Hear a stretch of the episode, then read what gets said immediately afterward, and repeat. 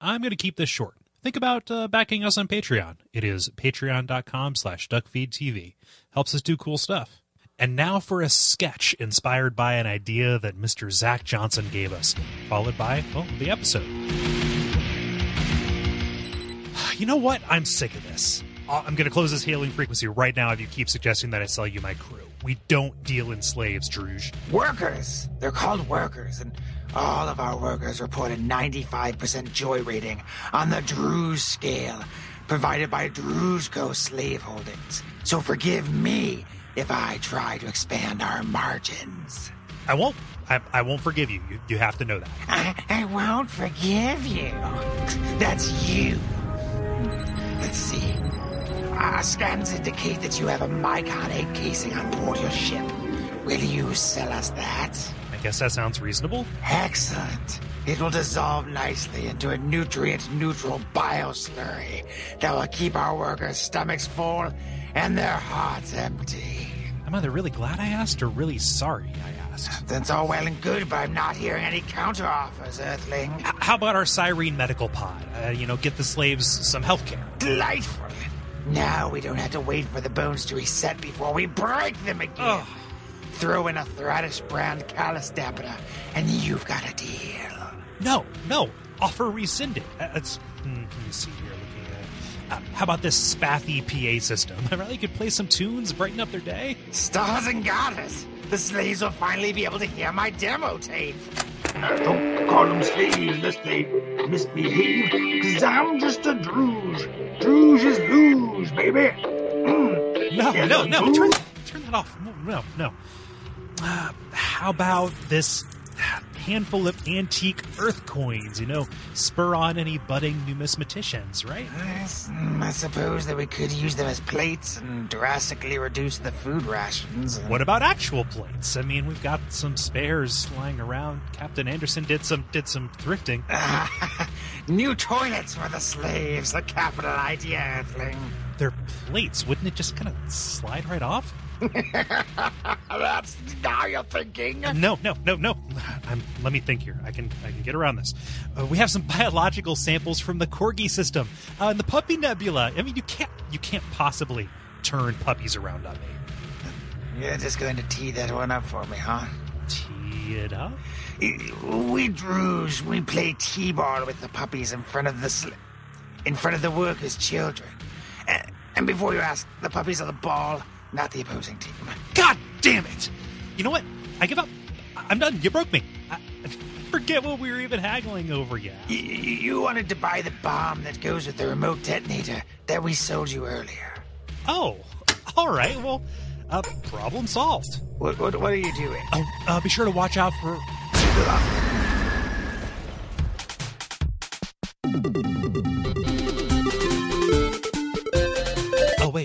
Where do they keep the slate on the? Sh- no.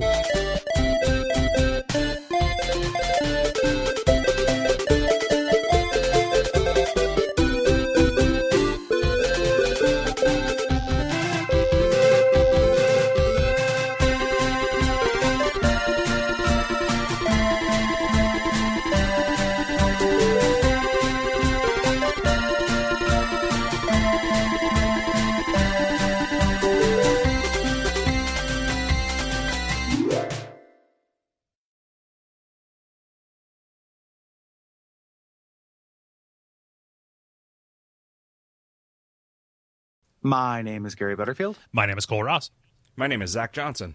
and you're listening to Watch Out for Fireballs. It is a retro video games podcast. And this week we are talking about Star Control 2, the Ur-Quan Masters, which is an adventure game uh, developed Sure. by Toys for Bob uh, and published by Accolade for the PC in 1992. And as you heard, we are joined by the wonderful Zack Johnson. Hey, Zack.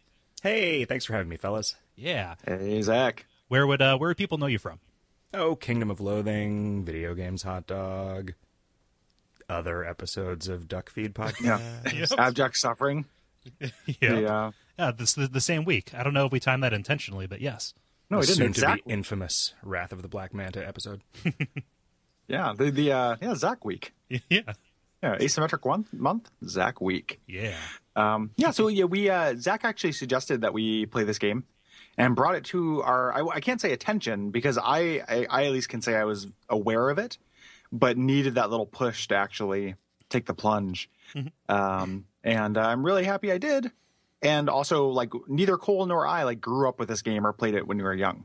So we uh, part of uh, why we wanted to have Zack on, other than the fact that he's just delightful, is that uh, he's gonna kind of shore up some of that you know context knowledge that we don't have.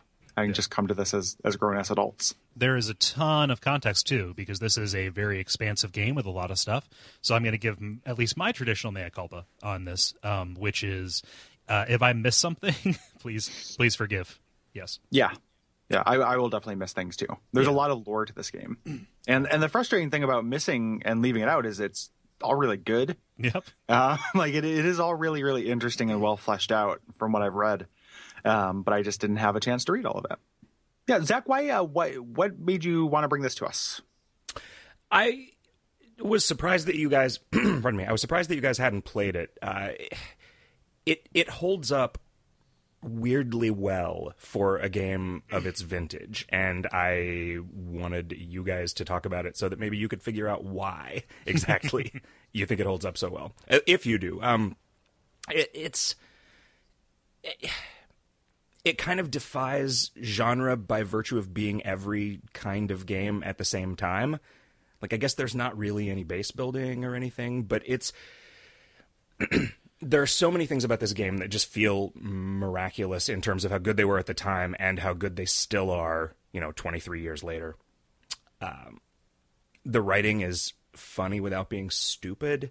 Uh, the the gameplay is deep without being confusing. It you could you could play this entire game with a NES controller. Um, and there, in fact, there was that the 3DO port that came out a couple years after the game was published, uh, which the then the open source version, the Ur-Quan Masters, used a lot of those assets. The original PC release didn't have voice acting, for instance, and the 3DO version did. And so the one that you can actually play now that was released uh, was based on the 3DO source code. And that presumably was played with a controller. I don't actually know anything about what kind of a controller a 3DO had. It's ugly. yeah, yeah. Um, but but it, it it is a controller. Like people did play it with a controller, and it makes just as much sense because there's no uh, no mouse control in this, which is hard to get used to. yeah Um, but there's uh, it's it, you know makes as much sense as playing with a keyboard, really. So, yeah, It it really is just sort of D-pad and two buttons for everything, right? yeah, yep And Yeah. that to me is just really impressive for the scope of the the things that you can do. It's it's a it's astonishing to me that they were able to pack so much feeling of of depth and breadth into this game with such straightforward and comprehensible controls. yeah. Th- this could have been a PC ass like nightmare of hotkeys. you know, like it could have been uh, like the Bard's Tale or something like that. Yeah, And or, be- or I mean, it could have been XCOM, you know, Yeah, which, yeah, yeah, it- which is is incomprehensible if you just try to go to it blind now. Yeah, yep, yep. You don't even you very much do not need an instruction manual to figure out how to play this game, and that's great. Yeah, the like the simplicity on kind of the atomic level really does help it. Uh, I think stay uh, comprehensible and stay good. Each individual little thing they're asking you to do is super super understandable.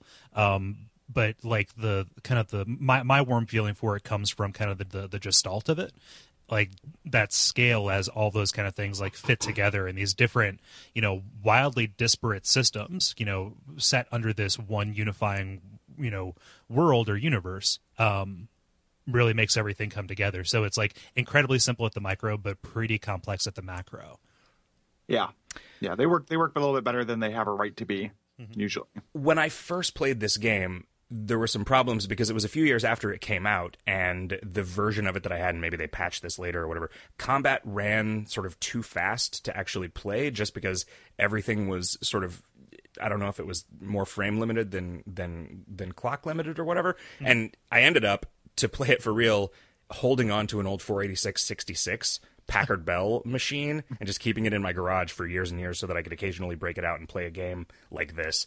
Hmm. But because it gave you the ability to just turn on a robot to handle the fights for you, which seems like a huge deal. It seems like if a game did that now, you know, like if if somebody suggested on Twitter that a game might do that now, they they would be made fun of by the entire video game playing community, like they did for suggesting that. Well, what if you could just skip the fights in a Mass Effect game? But with this, you basically can just skip the fights and just have the AI do it for you, mm-hmm. and you know, people's opinions vary on whether you should do that or not. But the fact that you can, I think, doesn't get it doesn't get enough credit. Right. Yeah, it's awesome, and and you, it's not something you see today, not just because of uh, of what you had mentioned, but also because I feel like um, game developers are less likely to occlude a feature uh, now. Like there's a there's a real like bullet point on the back of the box kind of mentality in a lot of the, you know the way the games are designed, and um, letting you just kind of opt out of one of them is is huge. And for me, like it helped a lot because I was very poor at the combat in this game. And like ultimately, like while I don't think it's out of all of the struts um, that support this game, it's my my least favorite. It doesn't necessarily mean it's the weakest, but it's the one I had the least fun with. So being able, when I was frustrated, being able to turn that off was like an amazing godsend, and like kind of got me, you know, I, I I wouldn't have stopped playing the game, but it was a much more frictionless experience uh, And the- because this- of that. the combat is strategically interesting without being sort of moment to moment gameplay interesting necessarily Mm-hmm. because of the tremendous asymmetry in the ships that are available. Yeah. Right. And those differences And- between the ships actually speak to like what those individual species and cultures value, or yeah, like in, how they in, interact in a lot of ways probably came first because I don't, you know you guys eh, said that neither of you played Star Control 1 No. It is not at all the same kind of like Star Control 1 is basically just the ship to ship combat portion of this. There was a strategy game element to it, but nobody ever played it because the map was really confusing. if you want to see one of the worst UIs ever, do a YouTube search for what the strategy part of Star Control 1 looked like. It was a it was a 3D like a spherical map of stars Oh, no. that was presented to you in 2D by rotating. So it looked kind of cool, but trying to figure out where you could go from any from any one star to any other star was it just a nightmare. And I always wanted to play it in high school. We played a lot of Star Control 1 in the computer lab in high school. Hmm, hmm. And the ship to ship combat is way way more interesting played against another person. Yeah. Especially like another person that's sitting right next to you. Mm-hmm. on the same keyboard. Yeah. and so many of the ships and this is it, it's cool and I and I imagine it was also probably kind of frustrating for them that a lot of the personality of the races sort of fell out of what they decided the ships would do mm-hmm. in Star Control 1 mm-hmm. and I guess the same guy also made Archon, which is a thing I didn't learn until recently. So Oh, the battle chess that game? guy that guy really likes no it's archon is different than battle chess right like it's it's it's chess like but when you go to capture a piece it puts you into a into an action sequence uh, that's sort of like atari level Yeah. uh, of engagement but with with very different uh, very different abilities for the different pieces so that just kind of seems to be this guy's jam Yeah. Uh, so I want to I want to kind of come in and say something like it's funny that you invoked Mass Effect in that because they did that in Mass Effect 3. They gave you the ability to put it into just cinematic mode. Um, and even down to like something as recent as uh, as as Dragon Age Inquisition, you can either get full on turn based tactical with the combat or completely turn it off almost. And so like people people give BioWare shit about that just because like oh this is turning it into something that's not a game. Um, whatever. But um that like you're you're right in that it does give you the ability to make this into the game you want it to be you know? And so if you automate the combat it, it turns into like a fleet designing kind of thing where, yeah, and It, because even if the computer's handling the individual fights for you, you still have to choose which ship to send in. So you still have to kind of understand on a tactical level, like which ships are good against other ships. and you control your loadout, like your your your actual ship you design, um, you know, your flagship. So there's that element to, to planning it too. Like the the the part about um, kind of getting to know each individual ship was a kind of a, a frustrating experience for me, just because if you guessed wrong, you know, like I'm going to bring this guy up against this guy so I can see how he plays, and that guy just hard counters, you know, the ship you're experimenting with. It, I didn't feel like I came away with it with knowledge as to what that ship would be good against mm-hmm. necessarily. Like sometimes the combats would happen so quickly that I couldn't get enough feedback to uh to know, you know, and there are a lot of them. Mm-hmm. So Yeah. there there are so many ships in this game. It is like it's not rock paper scissors. It's like rock paper hmm. scissor gun knife you know stapler. Like it it is an unending war of office supplies um, in this game. Yes. So like that No, no. that was Oh, the classic office supply rock. Yep. yes yeah. Hey, uh, paperweight, bud. Oh, okay, fair enough. Bam, bam.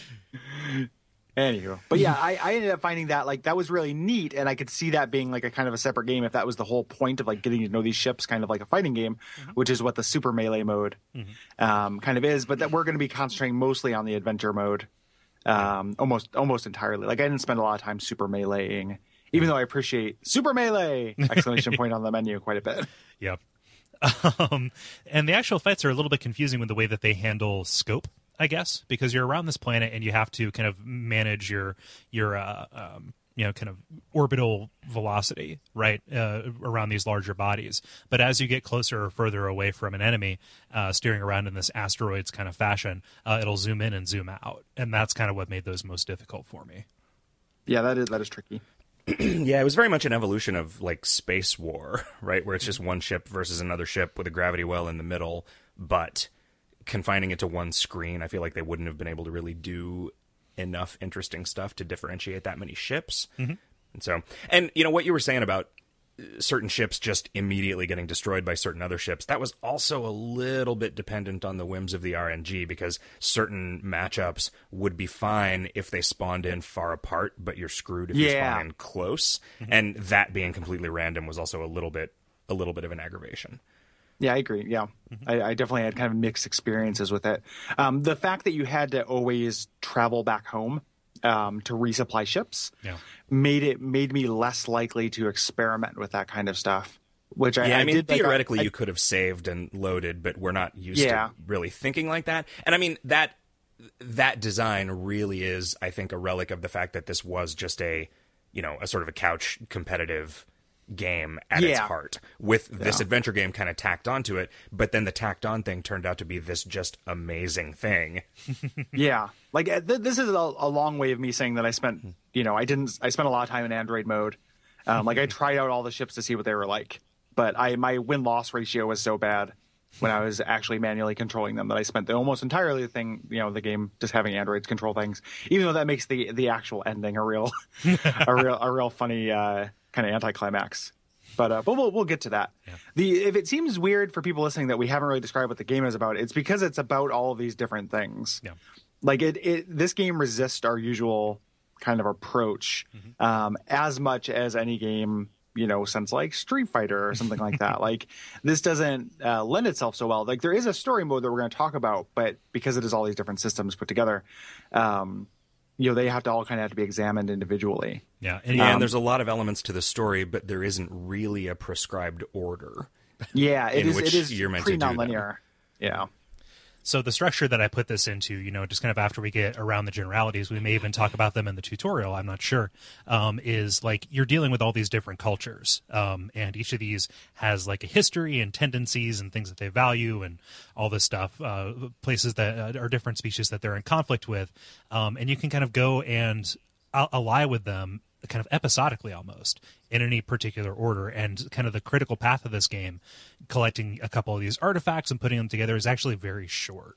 The majority of this is actually optional and is kind of fueled by your curiosity and your ability to kind of like suss out the coordinates in this massive quadrant of the of the galaxy in order to go find the inter- interesting stuff amidst kind of just the empty magma planets where you can maybe get a couple you know like a little bit of barium. Yeah, like oops, I'll bury them. The um, the I, it, it is optional, but getting the figuring out which uh, artifacts you need, where to get them, and all that stuff. Like that's the gameplay play impetus behind uh, meeting these these races and and becoming friends with them. You know, like that's that's kind of the the stick. What's interesting, um, you have in the notes, um, we talk about Starflight here, which is the game that I have a lot more experience with, and Starflight, uh, that that's essentially what Starflight is. Like Starflight is a game that like it's you up the mining about 300% like the mining is more complicated. Um and the uh it is just like talk to alien races to get certain coordinates that allow you to beat the game.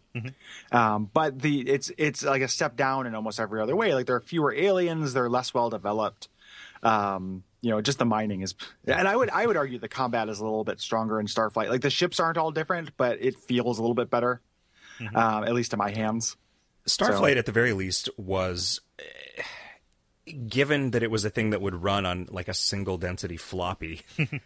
It it was staggering in scope, like the tricks that they managed to do, and I think it has something to do with fractals, but that just might have been the word for magic in the late eighties. Uh, but uh, but the the extent to which they created just this gigantic space for you to explore with such a tiny amount of of uh, of code and space to fill uh, was was impressive, and and that did share at least a couple of people. Although I think maybe uh, Greg Johnson was the was one of the designers of Starflight, and then came on to Star Control two just as a writer. Yeah, I think he wrote a lot of the dialogue. Like he did a lot of the different alien stuff, which makes sense because that's something that on a smaller scale Starflight does Yeah. really well. Like is the uh, just a, a lot of diverse aliens, and some of them are even kind of directly like the the Spemin, the unfortunately named Spemin from uh, Starflight, have a lot in common with like the Spathi, Right. um, you know, in uh, in Star Control too. I never played uh, Starflight, but Zack, a little a little while ago, you shared an article with me about uh, about it on the Digital An- Antiquarian, um, and uh, in reading it after playing, you know, Star Control, like before and after. Um, man, they really took a lot. Like you can see a tremendous amount of resemblance between the two games. Yeah, Yeah, They're- they're definitely more so than something like a like an elite or a or a privateer or uh, you know uh, what's the Space Rangers. yeah, just the, just the sort of like uh, you know descendants of the BBS trade wars style thing where it's just more about a bunch of sort of generated systemic stuff than Yeah. it is about a bunch of story stuff happening Right. Yeah, in the space. Um, But yeah, that that um, I, you know, it's more interesting to read about Starflight than it is to play it. At this point, I think it's you know you can just go play it on archive.org, uh, but it's it's cumbersome in a way that this is not. it's it's too heavy, too light, too black, too white. It- you're it- right. Too wrong, too It right. It's, it's it's the uh, if you're gonna play Starflight, and I've made this recommendation a bunch, play the Genesis port. Um, Oh. Like it, it it looks really good. The music's really good. It has tons of ease of use considerations. Um, the Genesis port of Starflight is actually great. Something that has somehow managed to never enter my radar at all is the sequel to Starflight, and I don't know if that's just because Yeah, it Trade Routes of the Cloud good. Nebula. Yeah, I remember It- seeing not- that box and thinking, "Oh, what a cool name!" yeah. It's it's actually not that bad. Um, it but it is a trading game. Like it is an economics game, but it's it's pretty interesting. Yeah. Um, but yeah, Star Control too. Um, uh, just for for disclosure, so I played the Ur-Quan Masters version. Um, Kole played the original version on this, and you have some familiarity with both, Zack. Yeah, I have. I assume? have played both of them. Okay. Yeah. Um, and we'll, we're going to get to more generalities and kind of explain more about what this game is as we kind of start talking about the racism plot, I think. Um, because we we we could just sit here and roundtable forever, but people uh, like Kole put together these notes. Well, that's not the only reason we should go about this no, stuff. I know. I'm, I'm just, I'm just teasing. I, I just I'm sorry. Sorry.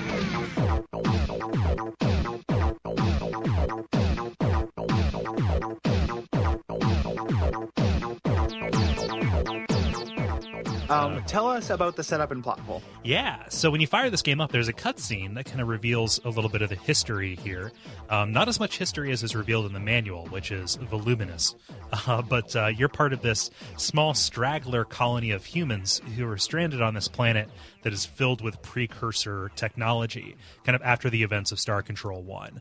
Um, and the events of Star Control One were that the Ur-Quan, this kind of crazy spider race, uh, you know, won with their race of combat slaves and kind of dominated humanity and the rest of this kind of like alliance of planets, right? Uh, so you are stranded and uh, kind of uh, well, Gary, pick it up. Yeah, the um, so with that precursor technology, um, you get a rickety ship built. You find out that the the technology there is there to build starships, and uh, when you return to Earth, you find out that Earth is under a slave shield. Um, the Alliance of Free Stars has disbanded. Um, you know they have either been conscripted or are imprisoned, and you have to assemble this kind of uh, League of Willing Nations to uh, to mount an offensive on the uh, on the Ur-Quan. Ur-Quan. This is a flavor of sci-fi that I really love. Like, There- well, I, I like the, I like what's on the game. When reading the manual, there's a lot of weird stuff about like the alien technology is so advanced that only one special mutant child can can pilot it, and this mutant star child was able to. And it like Yeah. it's too complicated. Like I, I feel like they did a good job of presenting what's necessary on the screen, as opposed to the the actual you know the manual and the fiction. and that's where I got most of it. But like this Yeah. 1970s era, like either like hyper hyper optimistic, but with a lot of caveats behind like the realities of making contact with these things, uh, with just kind of a, a dose of weirdness that you just kind of don't see a lot today. I, I, I would not call this hyper optimistic. No, like no. I, I this, is- this is this is pretty bleak. yeah, um you know at least that where you're starting which is i think that's part of what's so neat about this is like you're starting out like really disempowered you know like in a way that like there'll be there'll be comparisons to mass effect in this and like you guys are both fans of that series a lot and i've talked about it a lot at length but like one of the things that i noticed that was a comparison for me is that when all of the like rah rah humanity stuff came up mm-hmm. in mass effect it rubbed me the wrong way and here it worked mm-hmm. like I was like, yes, let's rebuild. Like these are my people. These fuckers, you know. I felt it more in this game than I did that one.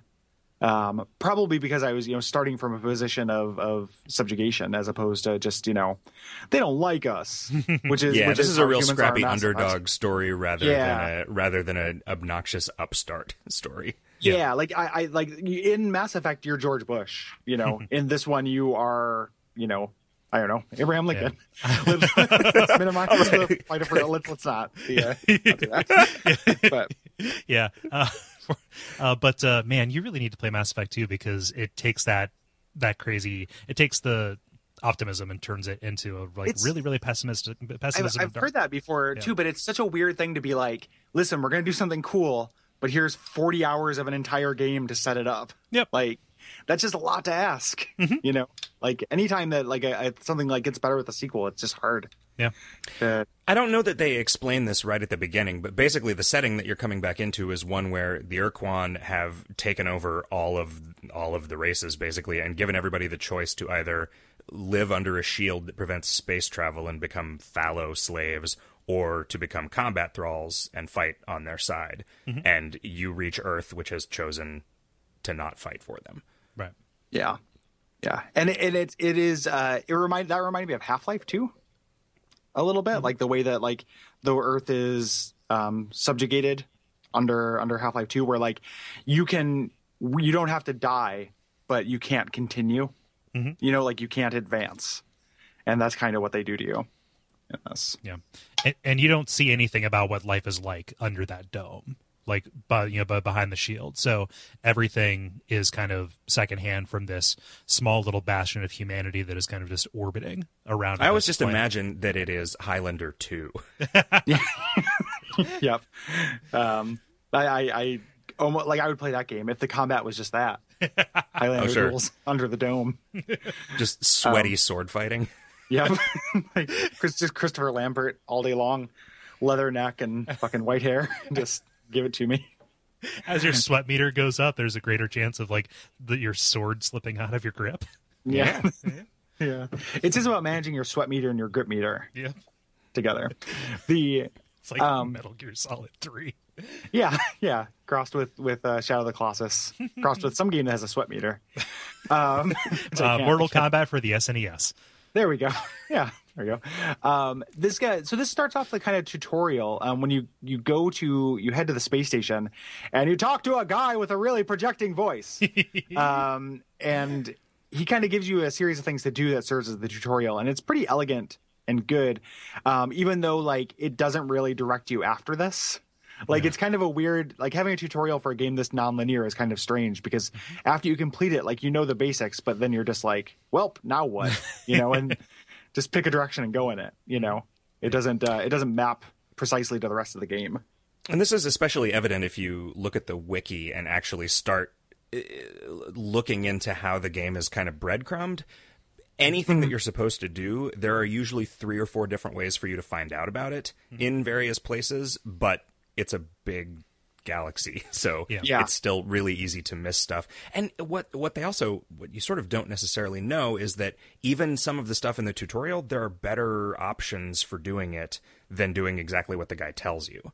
Like he says, Yeah. you know, go to go to Mercury and bring some radioactives back, and then that basically unlocks the rest of the tutorial. But you could also go to Jupiter, and one of its moons has some radioactives on it and is way less dangerous. Yeah. So you're less likely to lose crew out of your lander uh, by Yeah. going there.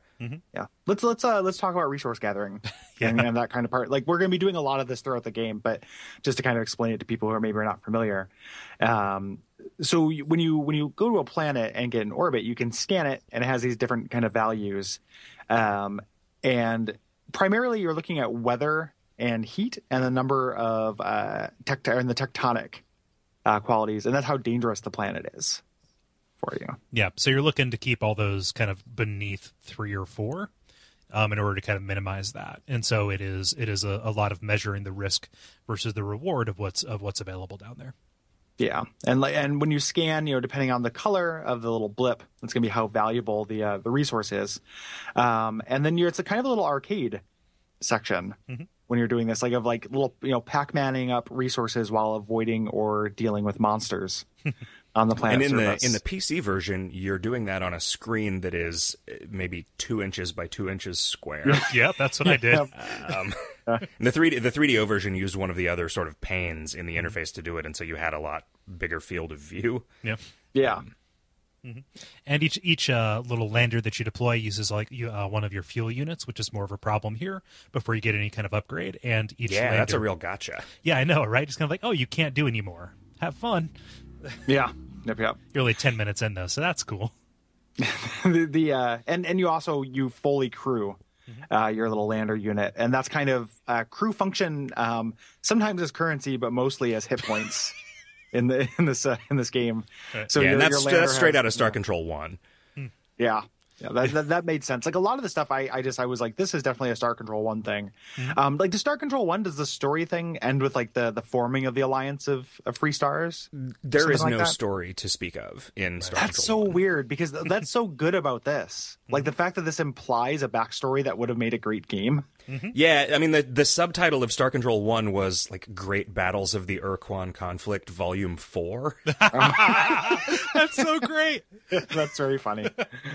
um, yeah.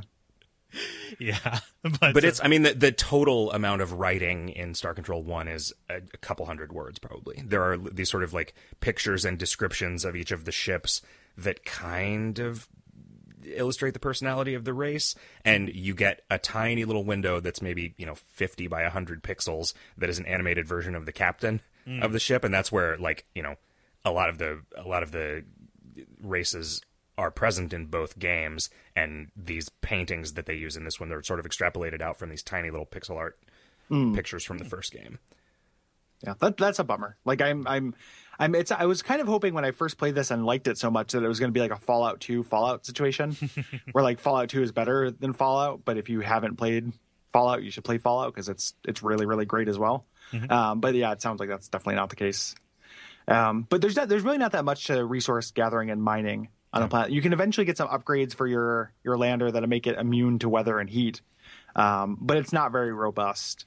Um, and there's not a lot of. I mean, there, I spent a lot of time kind of going planet to planet looking for for gold, you know, so to speak. But there, it's rare the planet that has something else on it, kind of the artifact or the uh, the old bit of technology you'll be directed to.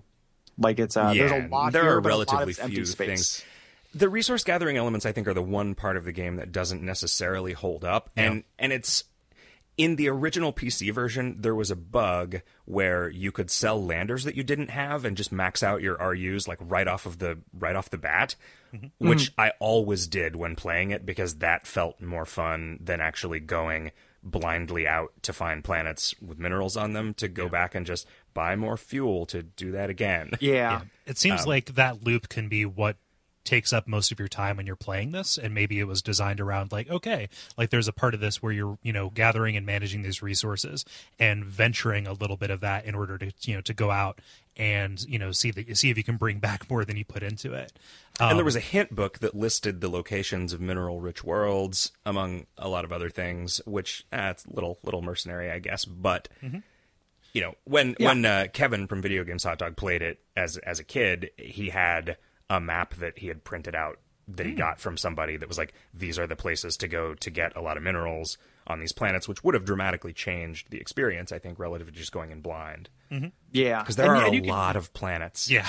yeah it, it it is a big empty empty space. And like i can i can get into the grind of like the like i'm you know i'm going out on these expeditions to try to bring stuff back. Like i can dig that. It's not the strongest part of the game by any means. Mm-hmm. Um but i have some affection because a lot of starflight is that um and and it's you know that that made me feel like nostalgic for it um but the fact that it's not so strong um is kind of ameliorated by the fact that it's so painless like your guy really zips around um the planets are Eventually. tiny Oh, yeah, on, the- on the planets. I thought you were Yeah. talking about in the solar system. Oh like, no, not right away. No, no, you're you're you're controlling a King's Field four. Yep. Like in in space, like uh, it, it it has the worst turning radius of pretty much anything, Yeah. uh, or turning speed rather. um, but the actual resource gathering is zippy, Hmm. um, which I appreciate, and you can just you know hit escape and just immediately leave Mm-hmm. with no uh, no consequences. And the main Oh, ship itself, you can upgrade the speed and the turning radius for your sort of, you know, moving around inside systems, but it just, I don't know, it just sort of feels like a UI tax Mm-hmm. at that point because I guess there's a little bit of like moving around to avoid ships inside systems, but largely it's just like, how easy do we want to make it for you to overshoot this planet and have to slowly turn around and thrust Yeah. back to land Yeah. on it and that that always was just like uh, okay i mean i get that you you you got to give us the opportunity to make the ship better because that feels good to justify the grind of going out and do the mineral hunting and whatever but it's Yeah. especially on repeat playthroughs that is like you know i'm just going to grab a save editor yeah, and just at and this point Um, we, we mentioned we dropped RUs. Um, RUs are resource units, which is a, a smart thing that this game does is uh, make all resources a universal currency. Um, so you can just kind of bring back a bunch of garbage, and the guy they have replicators on the uh, spaceship and sp- space station, and we'll just uh, you know turn it into whatever you need to turn it into. So uh, having a universal currency in this is really great. Whereas, like again, I keep you know bringing up Starflight just because I have that as a point of reference, but like each individual mineral was tracked, and sometimes you'd have to make repairs and would need like I need zinc, um, you know, and would have to like try to find a planet that had zinc. your ship Uh, is getting a cold Yeah. Um, okay, so I'm trying to build the ship, but I have no copper or gold, so it has no wires. yeah. We just launch it and it just drifts. Yeah. Yeah, but uh, so after you, um, so when you first run into this guy, uh, he tells you to go get that radioactive material uh, for Mercury. But as uh, Zack mentioned, you can go go elsewhere and get it um, a little bit quicker. And then uh, when you head back um, and you've done this kind of task for him, he all of a sudden believes you. Like he was, you know, this guy was the the you know kind of the the major domo um, of the the human occupied forces and was kind of on you know not on the Iroquois side, but was like their trusted person living in fear. And all of a sudden he's like, you know, well, well let's do it. You know, Yeah. we have this, we have a shot. Like we never actually wanted to become enslaved. We just didn't want to see everyone die. Um, let's you know, let, let's let's make a go of it. Yeah, and your first step is to go uh, take out the base on the moon that is observing you. Yes. Yeah. We also we didn't mention um, when you first approached planet Earth, um, there's an Ur-Quan uh, satellite or scout or what's the word I'm looking for drone, Yeah. um, waiting out there who reports on you essentially and just says, "Hey, we're going to go get the Ur-Quan," and then leaves, and that, that's all there is to it, which gives this amazing sense of impending Yeah. doom.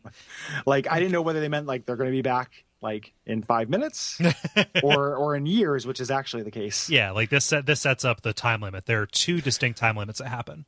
Yeah. Well, sort of. Uh, what what actually happens there? The the drone leaves, but then that Ilwrath ship intercepts it to try and Oh, take yeah, the glory shit. for You're right. himself. Oh, yeah. So You're they right, right. they don't like the, you, you you are right that there is this like years long clock and impending timer, but mm-hmm. what that I think that was supposed to happen in in shorter order. Mm-hmm. Um, yeah, no, you're you're right. I, I I knew that would happen, but I didn't put them together for some reason because mm-hmm. I had that sense of dread, and then later ran into the Ilwrath who say like, "Hey, remember that drone? You know, we took care of him." Yeah, and So. uh, so uh, uh, yeah, you go and uh, t- take a look at this thing on the moon, which is abandoned.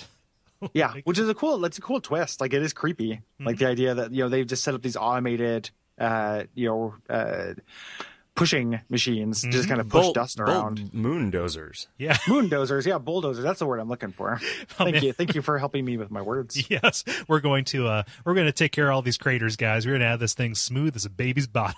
Yep. Yeah. Um, but uh, I, I love what this eventually turns into with the Spathi. Uh, Yeah.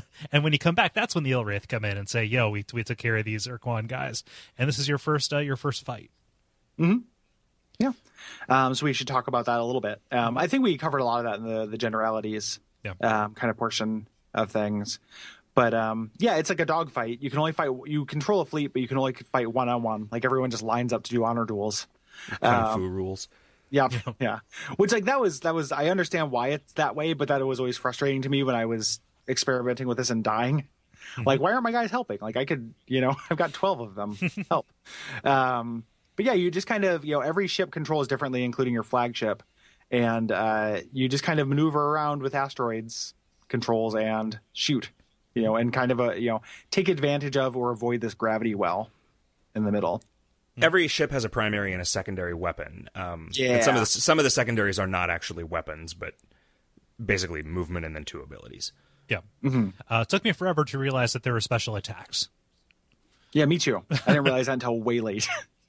Uh, Yeah, I'm trying to. Th- I don't even know what button you press to do that because I never handled the fights myself. Oh yeah, yeah. It's uh, you, you you can map it, and I saw that there was a, a a map for a second fire button, but I didn't realize that meant it was secondary fire. Um, I I, I guess I missed those you know couple letters that turned one thought into the other. But uh, but yeah, it, I mapped it to something really illogical, and so I never like stumbled on it. They sort of Yeah. fail to demonstrate it too because the Ilwrath ships normally they have a flamethrower and they have a cloaking device, but this one goes out of its way to not have a cloaking device, yeah. so as to not make it hard. Yep. but then you also don't realize that each ship has two verbs Yeah, right off the bat. Yeah. Um, but you know, you take you take care of this guy, and we'll talk more about these the Ilwrath a little bit later. Yep. Um, they have a great arc. I, I think I like their story a lot. Um, and you, you know, you head back to Captain Guy. Um, he talks about how you can make upgrade your ship. It's modular. You can uh, make changes. You can sell things for the price you paid for them, which is great. I love that. Um, yeah, and you and you just kind of you know upgrade your turning radius and speed a lot, and give yourself maybe a storage tank. yeah. And uh, he also acts as a as a Wikipedia, essentially for the races that he knows about and kind of the galactic history that he knows about. You're going to learn a lot more, but you can get a baseline from him. Yeah, he is a he is a valuable resource. A with these bulletins that he gives you uh, periodically when you come back, uh, relaying information from the science team, and this codex thing. Which when I saw that he was going to do that, I was like, all right, I'm going to get a snack. This is coal time. this is gold time. this is gold Go time grab a one. Go The, uh, grab the- a coal one. the the, uh, the the him doing the science team updates is miraculous when you have the speech version Uh-huh. because the conjunctive conjunctive he uses is also. So he's constantly just like and we did this also. We, we something something something something. Also. We he just says it really declaratively was a little nervous about the voice acting on the strength of this one guy when I Yeah, me- went me back too, to the man. 3DO version. Because people had praised it and I was like this guy and I was like okay this guy is fine mm-hmm. but he is he is just kind of yelling at me um you know every every word. And then you know later I found out how delightful everyone else is. Yeah, so I played the non-speech version, and uh, I I went on YouTube and you know for about an hour or so earlier today, just kind of you know listened to a bunch of it and got a sense for all of the different deliveries for the different voices, and they're delightful. Um, they got like friends and family to do to be the cast on that, um, which and they do a really good job. Like usually when you're bad mouthing voice acting you're like oh they just grabbed some some intern and have to do it. But they did they did great. Yeah, these are these are better than a lot of union scale voice actors. yeah, I, like I, I chalk that up to direction. Like when you listen to that, like oh, like they they knew what they wanted this to sound like, and they just got different people with the with the right kind of voices to. Yeah, and to- I guess if you're not pay- if you're not having to pay them very much, you can just nope, do it again. Yep. Nope, do it again. or you don't get dinner you don't get dinner. yeah. child. yeah family There's t- apparently 12 hours of recorded VO in Yeah. the 3DO version. It's crazy. I I I I don't know. I I have trouble uh, understanding the scale of that and how they put that on a on a one X disc. It was pre MP3, Yep. 12 hours of audio of reasonable quality on a CD-ROM. I mean, I guess that you know, there's got to be some some trick. some kind of compression, right? Like Yeah, one simple trick. Yeah, uh, The- but uh, what I will say about the text only version, um, I got I got too far into it to like pull back and say, oh well, I'll just do the Ur-Quan Masters uh, one. Um, but uh, they do a really good job, kind of like Monkey Island or some of the earlier LucasArts games, of putting comic timing into into the pauses, right, and the way that they break things up. And so as you're kind of filling it in with a with a little voice inside your head that all of us have when you're reading stuff, like it totally turns into this this awesome facsimile of of a vocal performance just Well, the- just by the way they pace it. and and the fonts. Mm-hmm.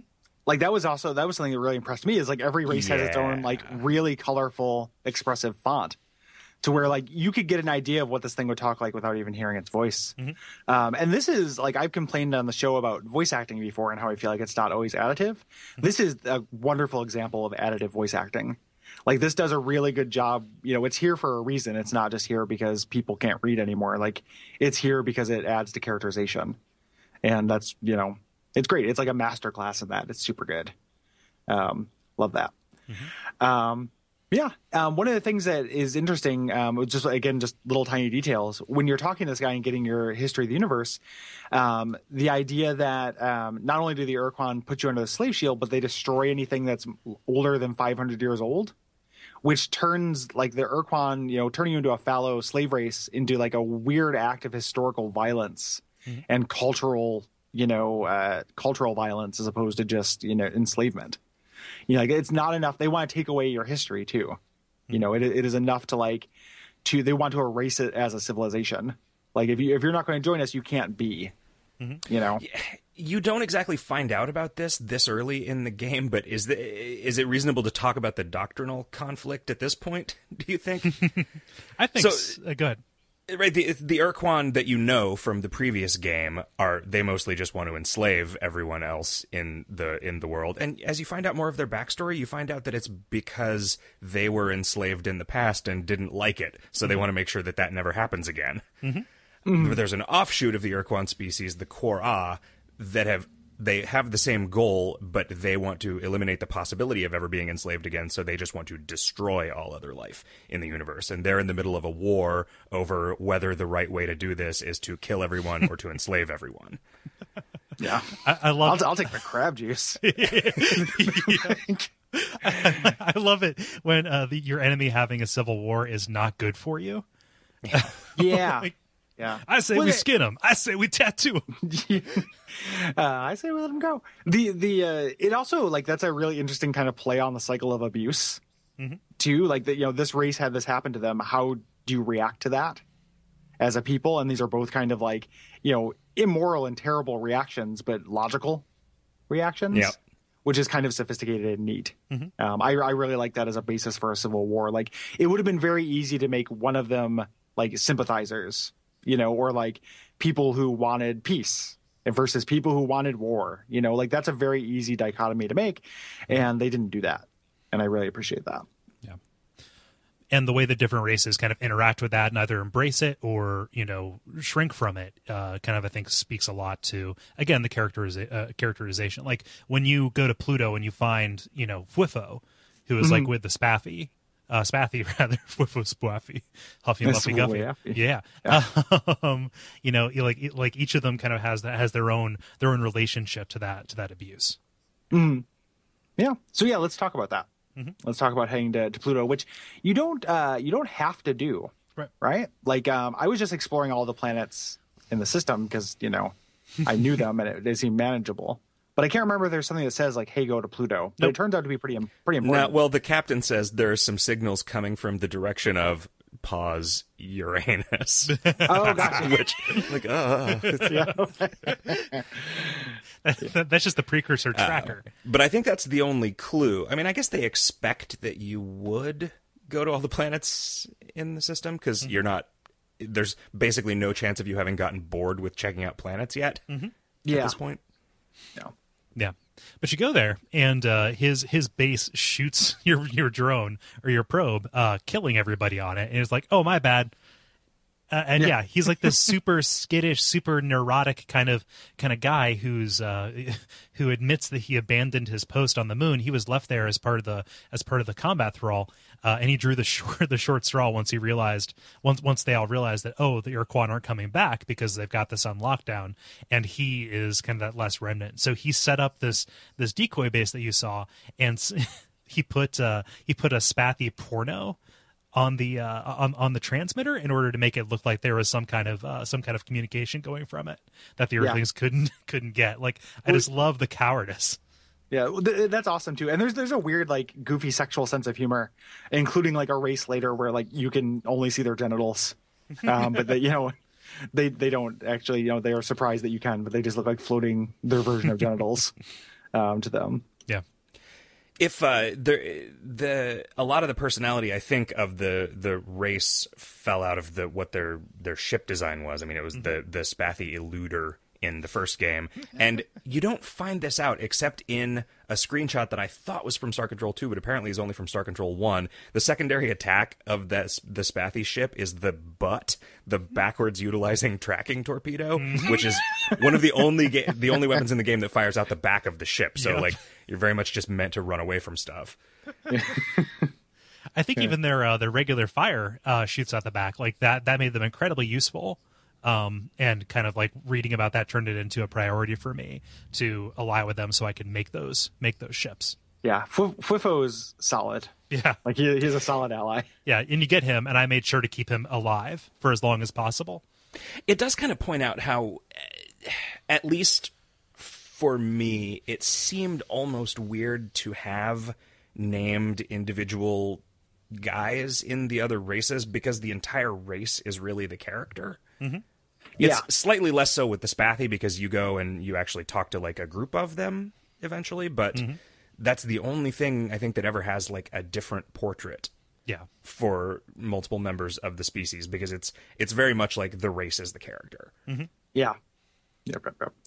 Um, yeah, so so uh, he also he gives you the coordinates of the Spathi homeworld and tells you their secret uh, passphrase, uh, Huffy Muffy Guffy, and uh, and joins your crew, and that's kind of kind of be you know the mechanical or the concrete um, outcome of making these alliances mm. is that they will allow you to build their ships, um, and or just accompany you. Yeah. And uh, you need to be have an alliance to build the ship because only their captains can can drive the ships. Yeah. And then you're just kind of set free. Yeah. Like go out, you know, at any point you can talk to the captain guy and say like, "Hey, what would you do if you were in my shoes?" And he'll say like, you know, you need to make some some contacts. You need to upgrade your ship. These are the ways you need to upgrade your ship. But the actual hows of that are are really kind of left up to you. Mm-hmm. So you just kind of go off into the universe, which is great. Like it is a it is a really good moment. You know, when you realize that you have this huge expanse in front of you, like it feels really neat.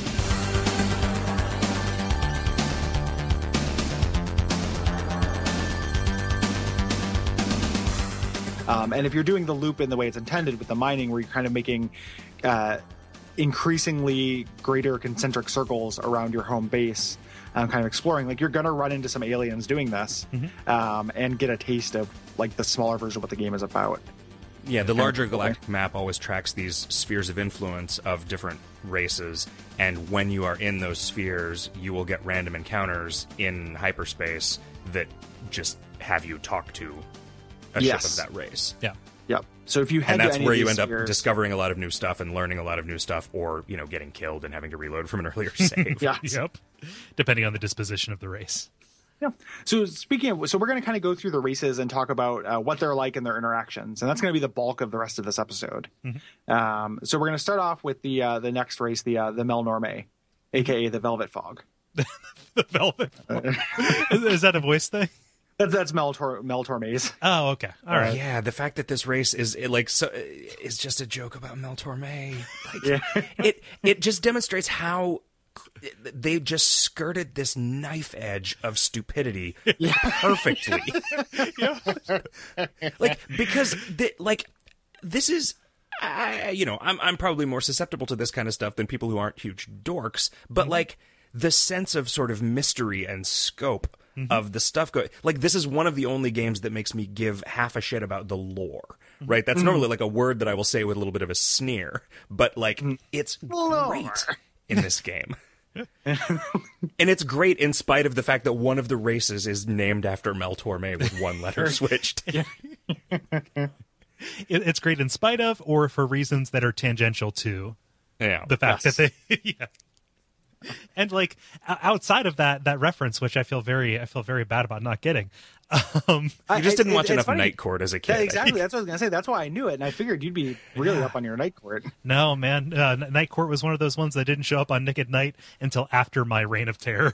Okay. So so as we get from the like the early '80s, from like uh from like th- Three's Company on, it starts getting really hazy until you get the stuff that I that I actually like watch concurrent, like Fresh Prince of Bel Air. So stuff I- from like '84 to '90, I'm really hazy on because that was my Nick at Nite blind spot.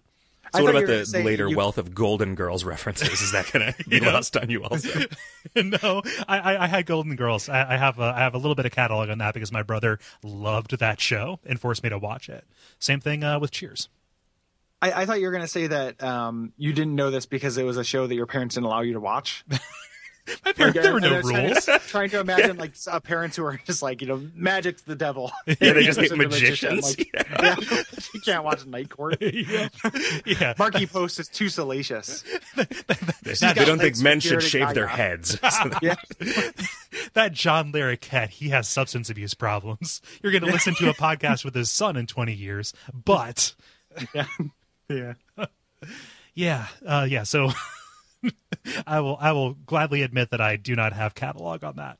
Well, tell me if you can't tell me about Mel Torme. Tell me about the Mel Norme. The Mel Melnorme. So this is a merchant race, right? And uh, they are kind of like hanging around uh, on these uh, major stars in order to gather biological information, um, and also kind of these uh, um, uh, coordinates for special rainbow planets, which have some kind of link with the precursors, um, in order to kind of like give you company script uh, these credits, which are distinct Yeah. from your RUs. Easy and scratchy bucks. Yep.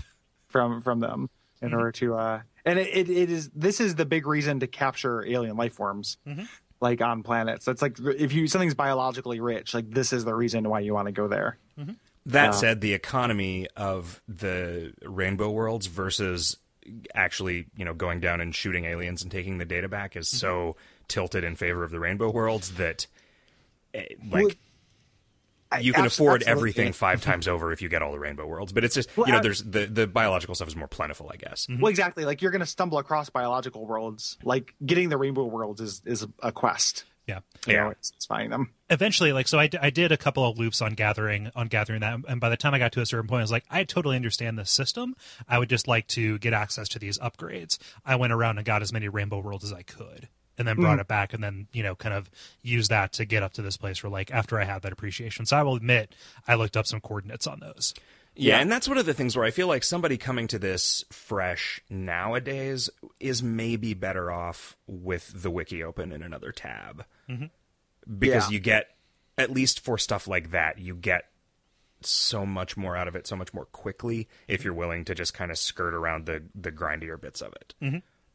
yeah, and uh, like a really great part of this is you can use those credits to get kind of the last known whereabouts of these of these different races right? So your commander back on the space station around earth can, can give you a little bit of a history lesson but these guys know what's up. So this becomes a really good way to point you in the direction of of these races and give you an idea of what's happening Yeah, that, and that, that's huge. Like this is how you're going to get information in the game, and that's the main thrust of the the main adventure is just kind of keeping notes and and find you know writing down coordinates, and that's like yeah, it's Kole's down to shine. Um, again, this is a, this is a really cool game. Um, And there's a cool uh, thing actually in the PC version that they didn't record VO for, uh, so it wasn't in the Ur-Quan Masters, where the Melnorme guy will tell you what the total clock, like the death clock for the game is. Mm-hmm. Uh, mm-hmm. Because he has this device that, that changes color as it gets closer to the time at which it will be destroyed. Yep. And he says it's getting darker, and I'm getting the hell out of here in January of 2159. So mm-hmm. I would suggest that you do the same. yep Yep. Um, uh, which that- that's, the only time I think that's ever really spelled out. Yeah. yeah you know you don't i mean through the rest of the quest you can kind of learn what the character of the threat is but uh, but yeah that is that that is one of the major clocks that is put on this i also love that he will not tell you why his background changes color when he goes into deal mode Yeah. yep, yep. the price is just so high. Yeah. Yeah. And that that's those guys. Eventually you can summon them, which is super, super handy. Initially hunting them down when you want them is a pain in the ass. Yeah. Um, you know, because it's really trial and error. Uh, but you soon enough you get the ability to do so. Um, but the one set of coordinates we have without even talking to uh, the Velvet Fog are for the Spathi. so we can head to the Spathi homeworld. So let's talk Spathis.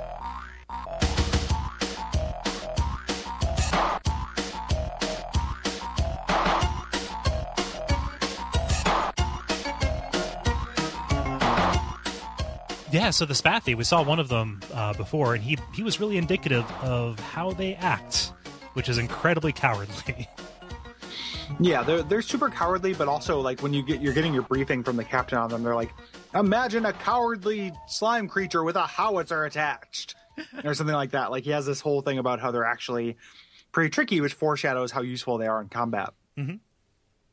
Yeah, so they are uh, they are opportunists. Uh, they're very very very selfish, and uh, you know they have a they have kind of this weird relationship with with with uh, the uh, the Ur-Quan, and you realize this after you do their quest for them. They only understand dictatorship.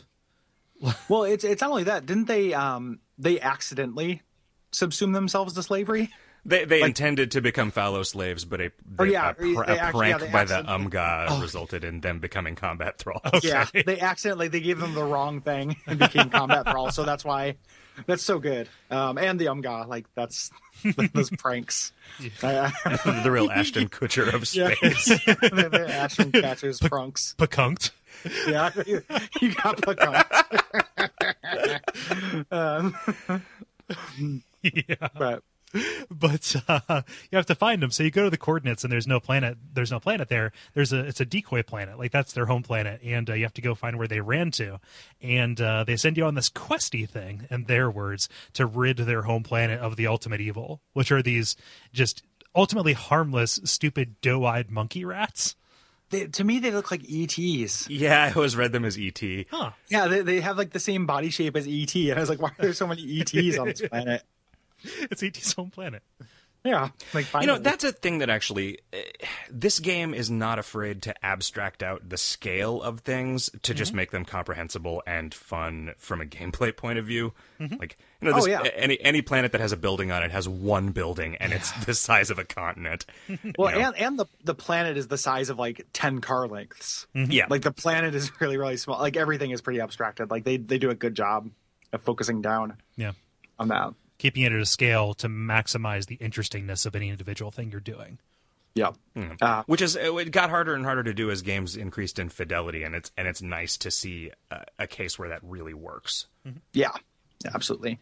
Um, when you when you fulfill your end of the bargain, they try to uh, renege on you, and uh, you have to threaten them with releasing the uh, the ETs onto them, and then they they just kind of get it, you know. And like it's it's a really funny conversation. Like you know, someone just saying something is very funny doesn't tend to express any of the humor. Like I heard a good joke. Was it good? Yeah, that sounds great. The end. Like it, it, you know, that doesn't work. But it is a very funny like where you're about to be treat them with kindness, which is your instinct as a video game player.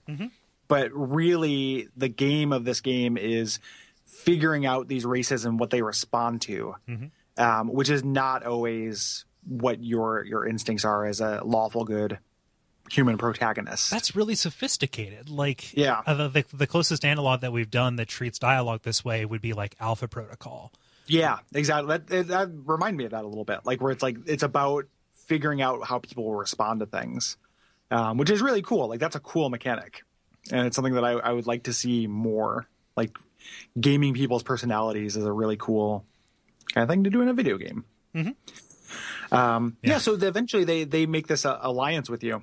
Um, you know, they decide to align with you and uh, rebel against the. Uh, so they send you know send a representative to to build ships, and they tell you about the Umgah, which we'll we'll talk about in a little bit. Um, but uh, if you come back a little bit later, this is this is a couple hours into the game after you've done some more stuff. Uh, you find out that they learned about the shield technology from you and they replicated it. Yeah. So, so they're turtled up, uh, and you you stop being able to uh, to build their ships. Um, Yeah, because that's that. all they wanted though. Like they're they're literally just like they did the alliance in order to learn how to be a slave on, on a planet, which is great. Yeah. So when you when you, when you go there and find this out, they leave a little note for you. Uh, you find the Umgah caster, which gets rid of that searching for the the, the Velvet Fog problem. Yeah, Uh, did, I, which did, I- is- did I do that right? Did I? Is that the? Is that a goof? Yeah. Did that sentence make sense? Okay, That's a goof. That's a Okay, goof. yay! Um, yeah, uh, yeah. You just kind of blow this horn, and uh, Melnorme will come and find you, if, as long as you're in hyperspace. and and they would come and find you if you ran out of fuel Mm-hmm. in hyperspace as well. Um, it should be noted. Um, you don't use fuel inside a star system, so you can only, you can't run out there. You can only run out uh, out in hyperspace. Um, yeah, so let's talk Pkunk. That's the other real nearby race Mm-hmm. to, to the to the lower left. These are bird creatures whose beaks take up the whole screen. Yeah, yeah, they're they're they're like big pterodactyl uh, looking things. And they're psychic. Um, in the voice acting, am I wrong in saying they sound like Julia Child? That's it. That's that's fair. Um, but uh, you ask for an alliance, and they don't really have anything to offer you. Uh, probably because you asked them, "Do you have any Fruit Loops?" Which it's good to know that the Fruit Loops brand is still going strong, Like, 300 years later. yeah, you can't you can't. They they they even have like they're they're made with even more fruitier taste. Yeah, They're made with more fruit. yeah. T- Um, fruits from other worlds. yeah, exactly. Head fruit. There's a deep uh, Starflight cut um, for the analog from from that game. The um, yeah, and they, these guys they don't really. It's one of these interesting things where like they play a part in somebody aligning with you, but they don't actually technically align with you. Like they wish you well, they give you tons of good information, but they just give you a little booster pack of, of ships, and they love you and they're really nice. Yep. So And their ship is the one that the the uh, secondary attack is just to yell insults, right? is it?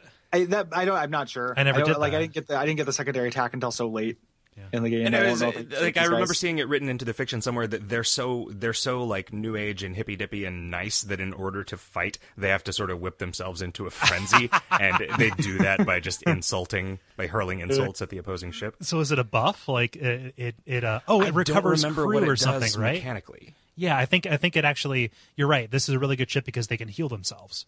Like they insult somebody so hard that their friends come back to life. I've- and they also they have like a, every time one of the Pkunk ships gets killed, it has a 50-50 chance of just respawning mm-hmm. because they hmm. they reincarnate. Yeah. they exist because in all hippies. timelines at once, so they can just shunt reality over to a different one where they didn't get hit.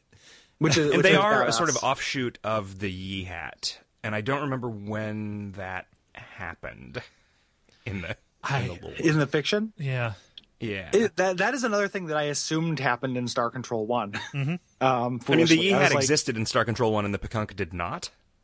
Okay, So, sure, it happened between yeah, it happened between the lines.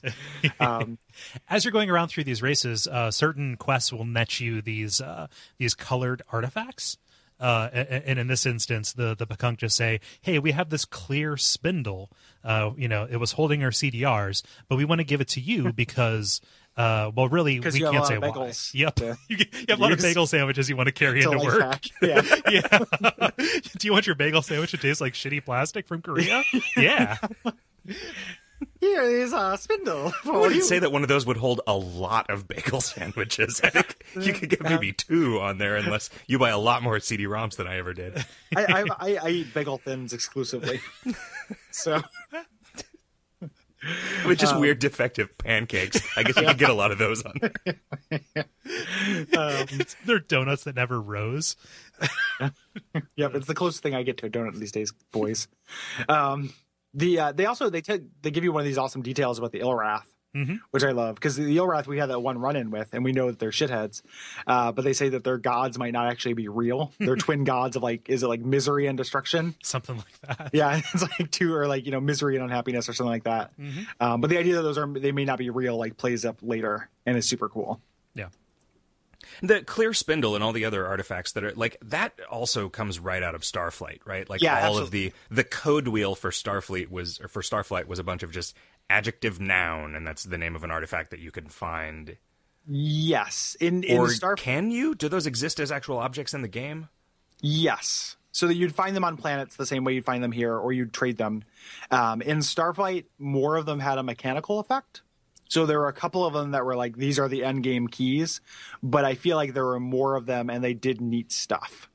Yeah, there was the- one- for for all the the fact that there is a system for having artifacts in your hold. The, this game does not have very many objects Right. that you can get, and almost all of them are plot critical. Yeah. yeah. There, there's a couple of them that that do things, um, but even the ones that like they're when they do things, they're not utility wise. You know, like you use one to to fulfill this Ilwrath plot, but that's not you don't have to do that, and it just it's a mono-purpose thing.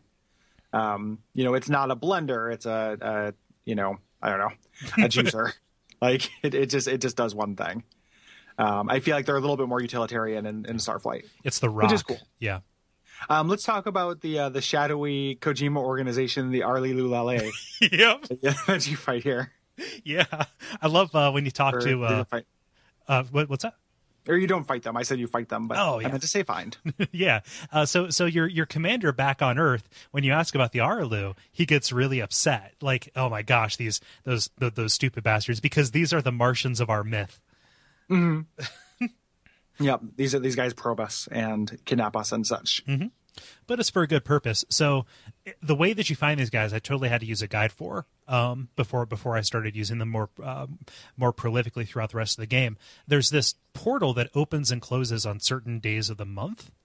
And so you have to go through that to kind of this side reality called quasi space, which eventually acts like your fast travel. Yeah, and has super spooky music. Yes. Like I always was like, bad things are going to happen to me in quasi space, but that didn't that didn't actually happen. That reveal was oh, actually later on. Well, there there was some stuff that was supposed to be in there that they ended up cutting from the game. But um, the reveal that quasi space is a thing, I can still remember that moment of like f- from my first playthrough where it was unspoiled, like v- going to the because a bunch of different people will tell you about the star that appears and disappears in the sky at certain times, right? And so you just go to the coordinates that they mention and wait, you know, 15 minutes or whatever, and it pops up, and then it's like, whoa, what is this? It just hmm. becomes a sort of like second order hyperspace. So was it like a sense of wonder? Or was it that? Yeah, you know- it was. It was just like, holy crap! Where did this come from? Like, I was not expecting there to be another thing like that. Mm-hmm. And that's something like that's a feeling I chase in games where you realize there's one level up from that. Like my my go to moment for like a sense of mystery in a game is the second you find out that in Super Mario 3 you can hold down on a white platform to drop into the background. Mm-hmm. Yep. And then all of a sudden every possible block becomes a potential source of mystery. You know, Yeah. like so like some other different way to look at and treat this game. So I'm kind of sad that this was spoiled for me just in the for the, you know, purpose of getting through it for the show. That time, things that are timed on the fictional clock was a thing that happened a lot more. I feel in games in the 80s and 90s, and I'm kind of glad it's gone. Yeah. Yeah, me too. it's it's a it's a bummer. One of my favorite text adventures is uh, Frederik Pohl's Gateway, and that game is egregious with that. Like, it's one of my favorites because I played it when I was young, not because it's great. And uh, there's there's so many like be at this place at 0800 hours puzzles, um, and they they just don't. It just keeps happening It's over like- and over and it's over. Like uh, it's like Dark Seed. yeah, yeah. I mean, I guess it's possible to do it right, like say Majora's Mask, right, Yeah. where it's it's on this like endless cycle. And I mean, I guess the days of the month are kind of an endless cycle in this game, but still, it just doesn't. It feels a little clunky. Yeah. in the same way that the moon gates in the ultima games and and, you know, there was Oh, a bunch of this in like the might and magic series like it's and it was just like eh. In- in a way it's like it's about as much fun as like hitting t in an elder scrolls game to wait for a store to open Yeah. Like, Yeah. i thanks for the verisimilitude but I, like i would have rather had that you know 20 minutes of my life that i've spent in total mm-hmm. Yeah. using that wait interface but Yeah. So the story behind these guys, they they were watching over Earthlings in order to protect them kind of from this horror beyond that they don't even want to tell you about because knowledge makes you ma- makes you visible to them. Yeah. Yeah. yeah. which is that's super, you know, that's from beyond essentially. Yeah. Yeah, the short story. Um, and that's super cool. And I love their like the contrast of that with their demeanor. Like they're so calm about it, but it like the stakes are actually arguably higher than anything that's actually in the game. Yep. Um, you know, but they they really undersell it. And again, man, every everything that every time there was a question mark, I just put Star Control One in there. Um, you know, I was like, oh, this probably makes sense with that. But like, you know, I didn't actually do my research and finding out that's just a combat sim. Like that at first like that's kind of disappointing and then actually though it's one of my favorite things fiction can do is throw away details that suggest volumes you know and that's that's what this is Yeah. like that's a cool story like what these things are doing like the idea of an alien race that has been keeping track of us to protect us from learning too much because you know we'll we'll find these eldritch space gods if we do mm-hmm. that's And pretty if you ever want to know whether revealing the answers to those questions is a good idea or not, play Star Control 3. that's I, Pro I- tip, I- don't play Star Control 3. the only way to play is not to play. The, uh, I, I, I figured that would come up because that game's got a real garbage reputation. Mm-hmm. Um, I mean, I think it probably wouldn't if it existed in a vacuum, mm-hmm. but it had some big Yeah. shoes to fill that it conspicuously failed to put feet in. Yeah. Yeah. Yeah, but like it's it's a great reversal because so many of these other races were uplifted by other races beyond them, and you find out like, oh, this is one where they're actually trying to keep us down a little bit for our own protection. So it's a weird mirror of kind of the, the the subjugation that happens elsewhere, right? Except Yep. it's, it has to do with tech technology and and and straight up knowledge and science as opposed to as opposed to actual freedom. Yep. Yep. Um, they kind of give you a little bit of a quest uh, to go find this crashed Ur-Quan ship. Um, usually, the Ur-Quan ships, when they are defeated, they blow themselves up. But this one, the uh, the mechanism that did that malfunctioned. Um, so you can go there to get a warp drive, which they in turn create a portal spawner, which allows you to get into quasi space whenever you like, and uh, you can you know fast travel as we mentioned. Yeah. Which it, it's at random. Like the the the, the positions in quasi space don't map out to where you're going to come out. It's not like a condensed version of the map. So you're going to have to find a table that says, okay, this one goes goes here. But eventually, you can memorize which ones are most useful. Like Yeah, that's just a, that. I feel like I wish they had made a different choice there. That Me too. like Yeah. it's cool, but it, it's I mean it's it's cool to describe, but it's it's just a bunch of bookkeeping in practice. yeah, again, like I, I oh, constantly bringing up Starflight, but in Starflight, when you you've had these kind of uh, wormholes, and the way it works is depending on your character's navigation skill. If he's good enough, you'll be able to. It'll draw just draw a line on your map. Like he will literally just, which is something you could do. Like, I, like this was something like the game wasn't solving for me, but like literally any of my crew that had a piece of paper and pencil could do yep, um, which was so frustrating about it. Um, and that's what what happens in Starflight is if you're good enough, you'll actually just get a line on your map that says this this maps to this, um, which is really handy. yeah, so Um, you also in that Crash Dreadnought, you also find the talking pet, which is That combination the- of words is so weird. I to know, me. right? Like the talking pet. but it is but that is like part of the the sort of like tragic backstory of the Ur-Quan, right? Mm-hmm. The the the talking pet was the race that enslaved them because they were these super powerful telepaths. Mm-hmm. And when they finally, by building machines to produce constant agonizing pain, Mm-hmm. which allowed them to throw off the shackles of mental domination. And escaped from the the slavery of these guys, they bred them down into these like sessile things that they made them act as their translators. yeah, yeah. So it was just like this death is too good for you.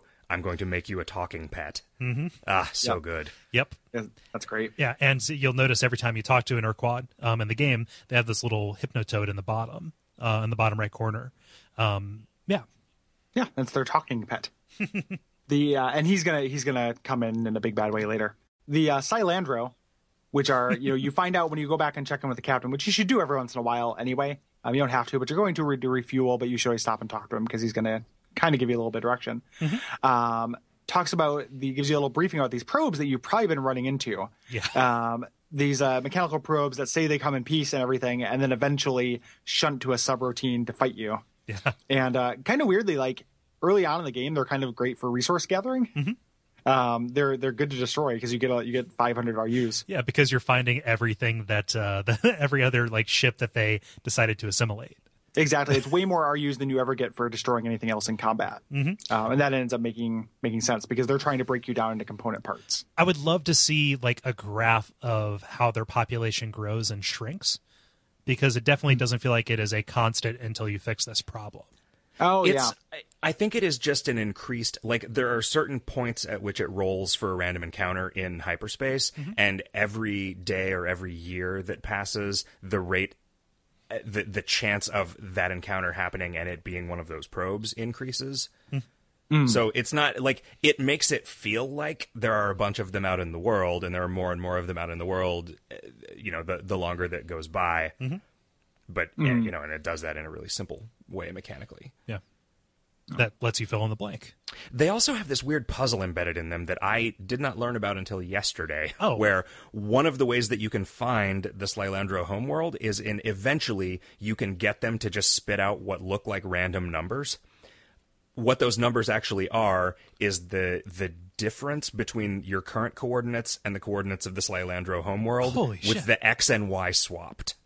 so I think that might have been one of those things that was like just too hard for anyone to figure out until until the internet. But That's uh, amazing. I love that. yeah, so That's that was great. one way of finding where the probes were coming from if you were clever and dug into it. Yeah. Oh wow, that is really good. Yeah, that's super cool. Huh. Um, unlike, uh, I didn't do that. Um, Yeah, no. like I, I think the Mel just- the Melnorme will also tell you where they are. That's how I got it. Yeah. Yeah, I think the captain even says, "Hey, there's a disturbance at these coordinates, or like Yeah. around this th- this kind of quadrant in the in space. Like it's, really far away from Earth. Oh, it yeah. was, uh, like yeah. it's like at the far extreme upper left uh, portion of the map. Yeah, I love the Slylandro. Like, Yeah, they turn out to be delightful for somebody who's being such problems. yeah. This is this is this is probably one of my favorite little like side quests, right? Because because you go there and these are uh, it's a, it's a gas giant, which normally you don't find life on these gas giants. These are gas people. They're clouds. Your your your uh, uh, contact there his he's called content to hover.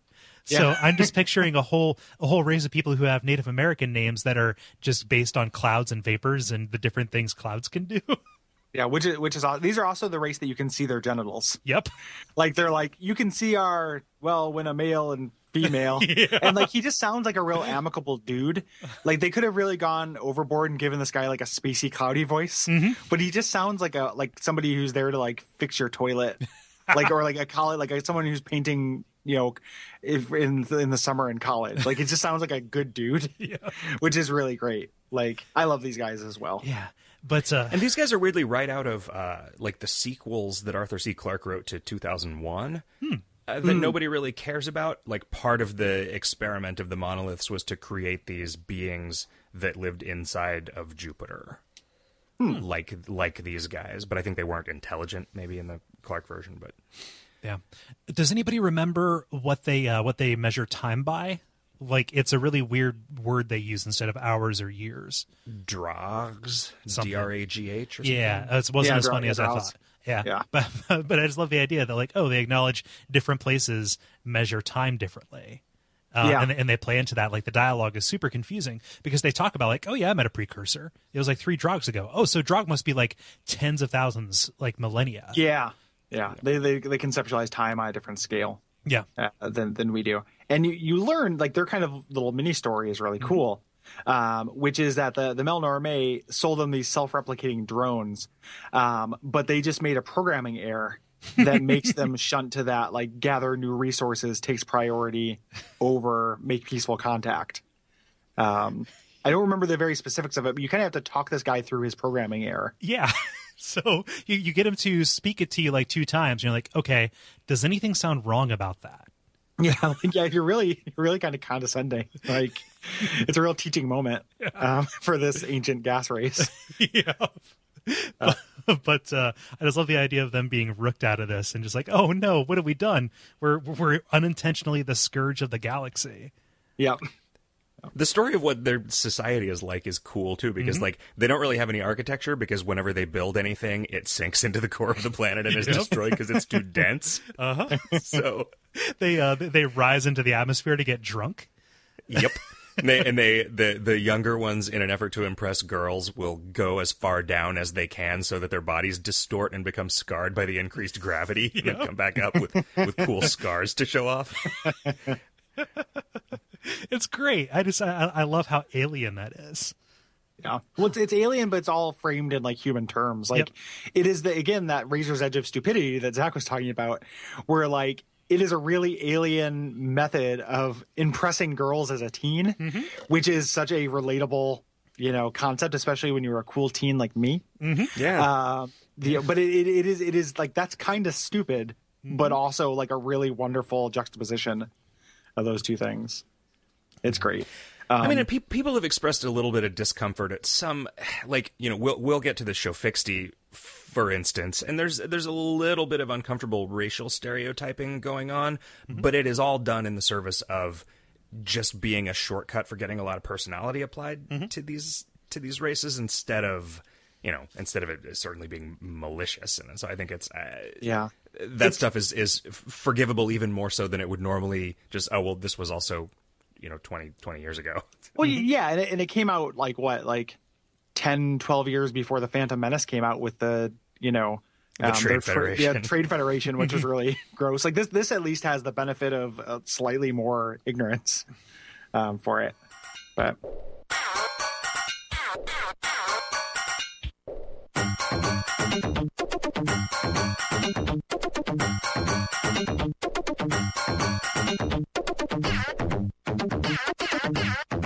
yeah, um, the the Zoc Fott pick, um, who you run to, these guys are also real awesome. Again, like all of them are awesome. Like they all have a really cool story behind them. So I'll stop saying that. Yeah. We'll just say what they are. Yeah, but these, these are a bunch of uh, symbiotic races. They're all like client client races of each other, and they're like I can't tell what they are. They're plant, fish, bug creatures. At one point, they say, "You scratch my vent, I'll scratch your flipper," Yeah, like that. which implies like some kind of weird deep sea biology in play. And the the one on the right is obsessed with Frungy, which is their sport, and they they spend a lot of time arguing with amongst themselves as to uh, whether you'd be interested in that, which, which is which is funny. And that also then explains the weird opening card of the 3DO version, which is the United Frungy League presents. Yeah, like Yeah. this is what they have instead of Nvidia. The way it's meant to be played It's like this fake sport that you may or may not find out about while you play this game. but these guys are they're, they're spies kind of like they're they're they're they're right next to the Ur-Quan kind of like hotbed um, and by helping them out by uh, you know like, uh, taking out some of these Kohr-Ah ships that are that they're trying to attack them eventually they agree to provide you ships but also give you some insight into this into this doctrinal difference between uh, between the two factions yeah. This is one of the first times you're going to get that. Um, kind of figure out that there are, you know, like you could have stumbled across it, and I'm pretty sure that the the Melnorme could have mentioned something about the two different kinds of uh, Ur-Quan, but this is the first time um, it's ex- pre- presented this explicitly, I think, or at least the first time I noticed it. Yeah. and I was like, oh, this is actually really important. kind of the next set instead of treating each of these races as their own thing like this is a line of quests uh the Yehat, the Shofixti, and the Vux uh really interesting so you get onto kind of the south part of the quadrant and uh, you come across the the Yehat, which are kind of the, the the race that the Pkunk seem to have split off from. They look like space pirates. Yeah, they, they are Scottish, um, you know, honor bound warriors, and they they were formerly, you know, members of your alliance, and they hate that they are they're betraying you now.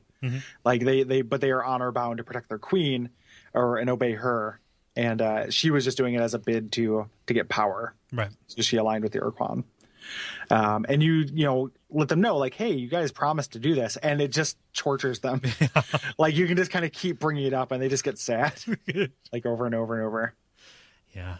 Um, kind of around here as well, you find the Shofixti, and this is kind of the the most uncomfortable racially.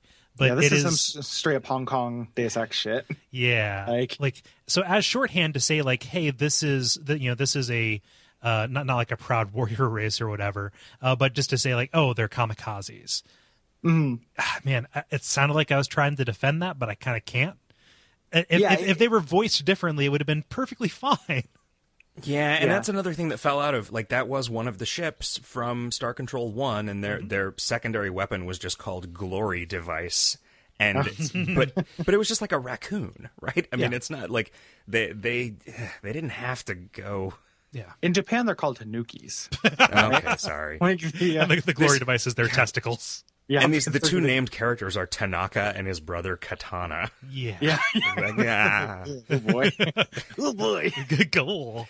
Actually, you know what? They may have. I, the the races had a sort of a name, not a name generator. That's too generous, but they had a set of names that they could apply to the captain of any given ship. Uh, the set was usually, uh, you know, a few a few varieties of a name, and I they probably were Japanese names instead Yeah. of the one. Yeah. Yeah, it's just it's just real over the top. Like it's like you just imagine the director just being like, "More, more, you know, bring it up." Like like you're yelling at me in a samurai voice, but can you bring it up about 200 percent? you know. And I mean, this one's weird because it's not important that you know that their culture was, you know, feudal. Mm. like, like, it's it doesn't really add much to the characterization that needs to be there in order for because their arc doesn't go all that far. No, right? Like it's cool that they're down to just these last couple these last couple members of their species, and this is the last male. And the quest that you do for them in, in order to help their species thrive and eventually overrun the galaxy, I presume. Yeah. Um, you know that's that, that that's kind of the purpose of it but there's no direct analog to oh we wanted to defeat the the the Ur-Quan so we sent our star our, our star supernova no matter if that hurt us or not Yeah. Yep. Yeah. Um, essentially, like what you're doing for these guys is get this is the last male, and you're trying to find the last female um, by kind of a circuitous method. so he doesn't have uh, visual sensors he believes that you're Ur-Quan um, and the only way to get him to uh, proceed is to insult him because the Ur-Quan don't do that And and he insults you. yeah So to respond in kind, again playing against that like lawful good video game protagonist thing. Like if you say like you come in peace, he just thinks it's an Ur-Quan trick. Mm-hmm. Yeah. Yeah, but uh, in order to find out about these about these maidens, you're directed over to the Vux, which Mm-hmm. uh, are these squid-headed, uh, kind of real, kind of real, just uh, I don't know, stereotypical alien, for lack of a better way. Yeah. Yeah, Yeah, they're, they're just alien. They're kind of central gimmick when you're talking to them is that humans are really disgusting. Yes. And they are really, dis- you know, they look really gross to us, but they're just like, ugh. Yeah, I can't even look at your eyes. Ugh, you know. it's a real That's kind of- Zoidberg thing. Yes. But the guy you're talking to, Admiral Zox, he's a pervert. Yes. and and has a creature zoo, which like it wouldn't be a grand space game without a creatures creature uh, you know sentient creature zoo, which I love. um, and he sends you out to collect this really tough lizard demon thing. Um, I cheated to get for the get these coordinates for this thing. Yeah, I was not not happy about that. Yeah, that was a goofy puzzle. This this whole thread has This quest some line goofy is stuff tough. because even even like because Tanaka will fight you and you have to run away from him. Yeah. which maybe you don't even remember that you have that verb. right. right? Yeah. Because they explained it in the first couple paragraphs of text. But like, yeah, so it's real easy to miss this whole thing. Mm-hmm.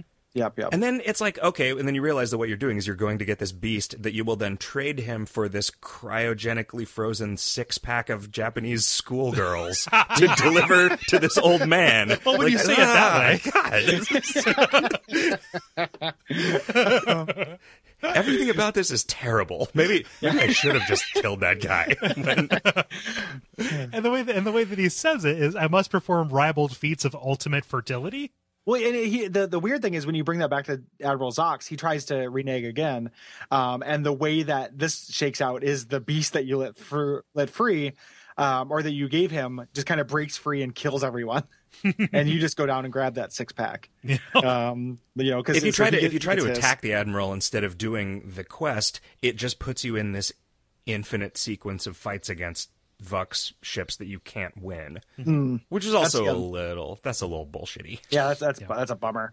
Um, but yeah, the nice the the mechanical upside here is that once you uh, have the Shofixti, your cost for crew goes down by 2 regardless of where it's at. Um, we didn't really talk about that, but your crew costs three RUs. If you lose a lot of them, they go up to 5 because there are a finite number of people on the space station, and they become more valuable because they aren't you know making shit for you anymore. Um, but once you have the Shofixti, they breed like crazy, and you can just make as many as you you like, and they get really cheap. which is a weird. Uh, yeah, I won't. I won't go into that. Well, this is counterintuitive too, because the way that you get the Yehat, which we mentioned, is to bring a Shofixti ship to them. Because when you're talking to them, they say like, "Oh, we should have done what the Shofixti did," um, you know, and and not surrender at any cost. Um, as opposed to losing all this honor, and uh, if you show them a Shofixti, like, hey, you know, the Shofixti are back, they're on our side, you know, like, don't you want to be like them? Yeah. Um, and then they will actually start a civil war, Yeah, um, and you got to you want to get out of there. Yeah, as soon as that happens. And I think you have to do that in order for them to ultimately accept the Pkunk back. Yes. Yes. Right. When, so, and and that's one of the weird things where it happens on a real timer. Like once you meet the Pkunk and they say that they're going back to Yehat space, you have a finite amount of time to do this before they get there, or it plays out differently.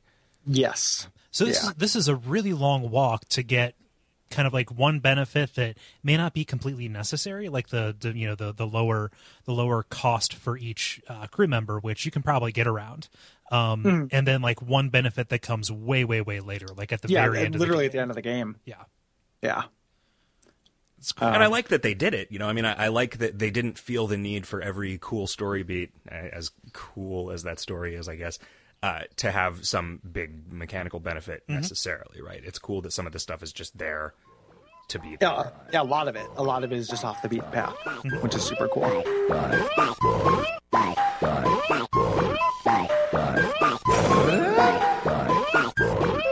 Who will join you with no problem at all is the Orz, um, who are these weird uh, fish people who, again, and kind of troubling, their voices sound a little bit uh, stereotypically effeminate. Yeah. Um, you know, sound a little, like, kind of have a gay voice, a little bit.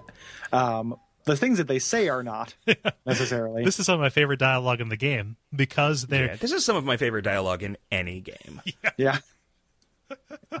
so the trick is their their language is so alien um, that uh, your your translator can't pick it up. So it does best fits. So you're kind of just getting the gist of what they're saying, and the and the words that they put in, like campers and party and stuff. Like it's really really hard to discern what it is, and like that goes a long way to like mask the menace because you find these guys on the coordinates that the Melnorme, the Melnorme gave you to find the Androsynth, kind of this uh, race of synthetics that the humans built and then kind of cast away after they got too got too crazy. So if you try and talk to these guys about where the Androsynth went, they will turn on you immediately.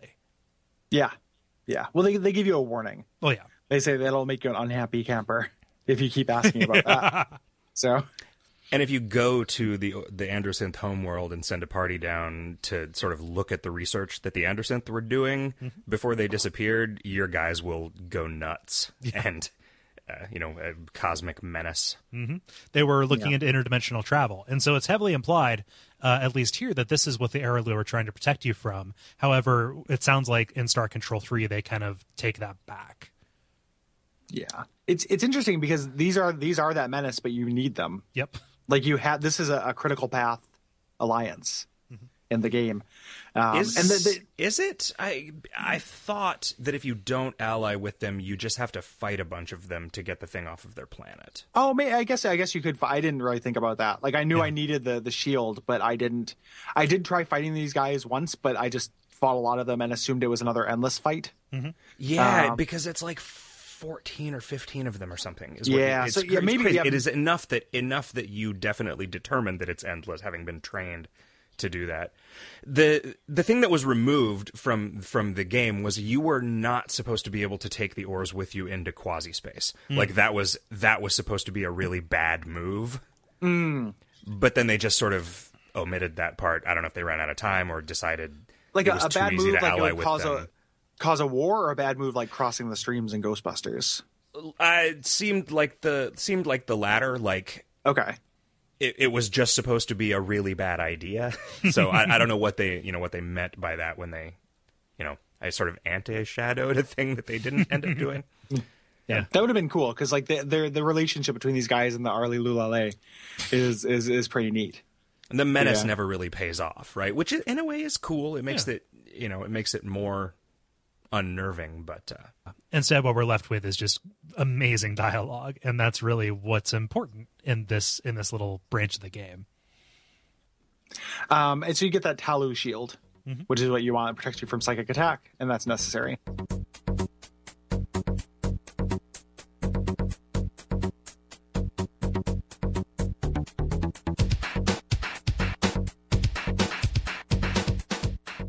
Um, next up is the the saga, the Syreen, um, and the the Mycon.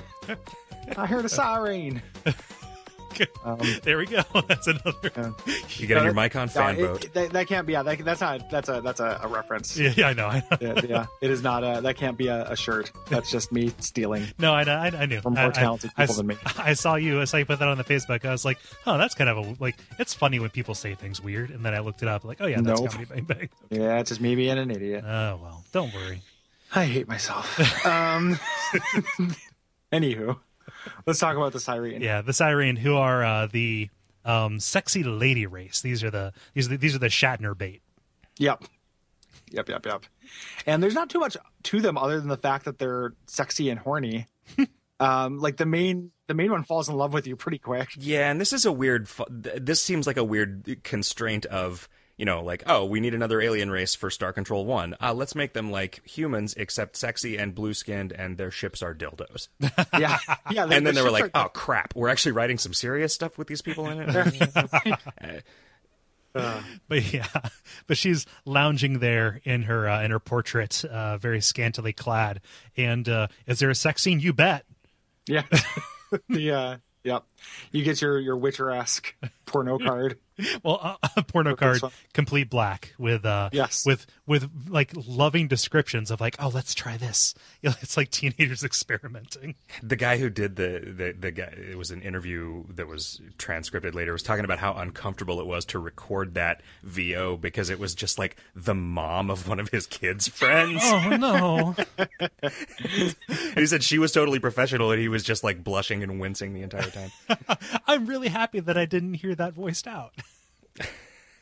It it gave me a a turgid member, so I was real into it. The, so so don't don't feel too bad because it, it did a real good job as far as uh, arousing me to, to climax. It took you to the bone So- quadrant. I did. I, I went into the bone bone quadrant and was able to to make a siren go. um, so I pedaled my fan boat. Yeah, that's not till later. Um, I, I like the, uh, the the the the way they wrote into your dialogue, like being flabbergasted by her beauty or whatever. Like that, like there there was a little bit of humor to be to be found there, but it just kind of made it difficult to navigate and actually like get to the meat of their story, which is they're kind of a parallel of Earth, except they are kind of just complacent right they like they, they are a version of it's like if earth never had this crazy colony that came back and found them right and so you have to shake them out of their complacency by going to their by going to their old homeworld and finding this this mycon eggshell right like Yes. after seeing that it had been shattered Yeah, and if you take that back to your science people, they'll say what it is. Like it's organic, um, it's fungal, and there is one fungal planet that they, you know, the Syreen, uh, you know, they are aware of. And I think they drop a hint of these guys exist. These Mycon, um, which if you go to the Syreen, you can say like, hey, you know, that wasn't a natural disaster. You guys got you got punked. you got punked by the by the by the Mycons. Um, so they they kind of hatched this plan hatched um yeah the the, the uh, uh, uh this plan because when you talk to the mycon um who are this crazy like hive mind fungal race condescending thing that worships something called the Juffo-Wup. Yeah. Um which is essentially the fact that they're they're just a one colony and they talk about how like their ancestor their father's father's father's father is is within them and like one cell of their dna contains thousands of humans worth of like value and and stuff yeah And like uh, every once in a while, their dialogue gets interrupted by one of their ancestors popping Yes. out to just say, "Hey, this is who I was, and this is how I died." it seems like like they, they're all just the tree from Avatar. yeah I, I i i love that they are so self-involved like their favorite topic is them Yeah, they'll talk. about That's like they're a, they're a uh, one of the Ur-Quan's, you know, more combat heavy races. Mm-hmm. Like you can't become friends with these guys, but they will not destroy you if you talk to them about themselves. Mm-hmm. Like they they're way into talking to themselves, and the way they reproduce is really creepy and gross, which is to add this kind of egg into the middle of a planet yeah that like kind of explodes it into a fungal mess. they they, they find a, a a fertile planet and they drive their penetrator ships into it Yes. and uh, and then kind of turn it into a, a like a the, the class of planet a shatter planet just a magma world right in order The, to the penetrator ships are actually the Syreen dildo rockets. oh really oh shit i Yeah. got that backwards Yeah, it's the ones that look like dicks. yep The, them's the ones that penetrate. them's the ones what penetrate Yeah. okay okay cool so either way there's a ship called the penetrator and it works in either context but yeah. No, Well, think one the- of one of them penetrates, and one of them is called the penetrator. yes The um the Mycon were like it was my favorite of the ships in Star Control 1 at least because it had it had this sort of weapon that was homing had a really long range but it just did less and less damage the further out it got from the ship. And then its secondary ability was just to regrow some crew which hmm. it was a good like sort of distance patience fighter and hmm. hmm. and it's basically the same in this game. Whereas the Syreen Penetrator, its special ability was to get crew to abandon ship if you were close enough to the other ship, and then you could you could go pick it up and sort of life drain Oh. from the other ship. Yeah, because which is why they're, they're like seducing them. sirens, right? Like Yeah, yeah, Yeah. and that's also why your character is so enamored with this person immediately. Like it, it, it could just be you know natural, but it also could be some like pheromone, uh, you know, magic power, sexiness, Mm-hmm. shit. The Arilou kind of hand wave if you ask them about like, wait, well, wait, why aren't you helping the Syreen? Aren't they, aren't they compatible enough that we can bone them later? and they're like, eh. No They, room they on the know that boat. you're, they know that you're going to get there eventually. Yeah, yeah. The, the the Syreen are basically just the Asari from uh from from Mass Effect, in in in that way. Like, oh, they use that. They use they, they use the fact that they're all sexy lady aliens uh, in their favor. And one of my favorite bits about the Asari in Mass Effect is that they uh, whoever looks at them sees whatever is most attractive to that to, to them to a certain extent. So like there's an awesome scene in Mass Effect 2 just to take us in that and uh, on that diversion there where there are people uh, like arguing at a bar about this sexy Asari across the way and they're all describing different features but there's only one Asari that they're looking at. Mm. So I wonder if that is also has anything to do with this.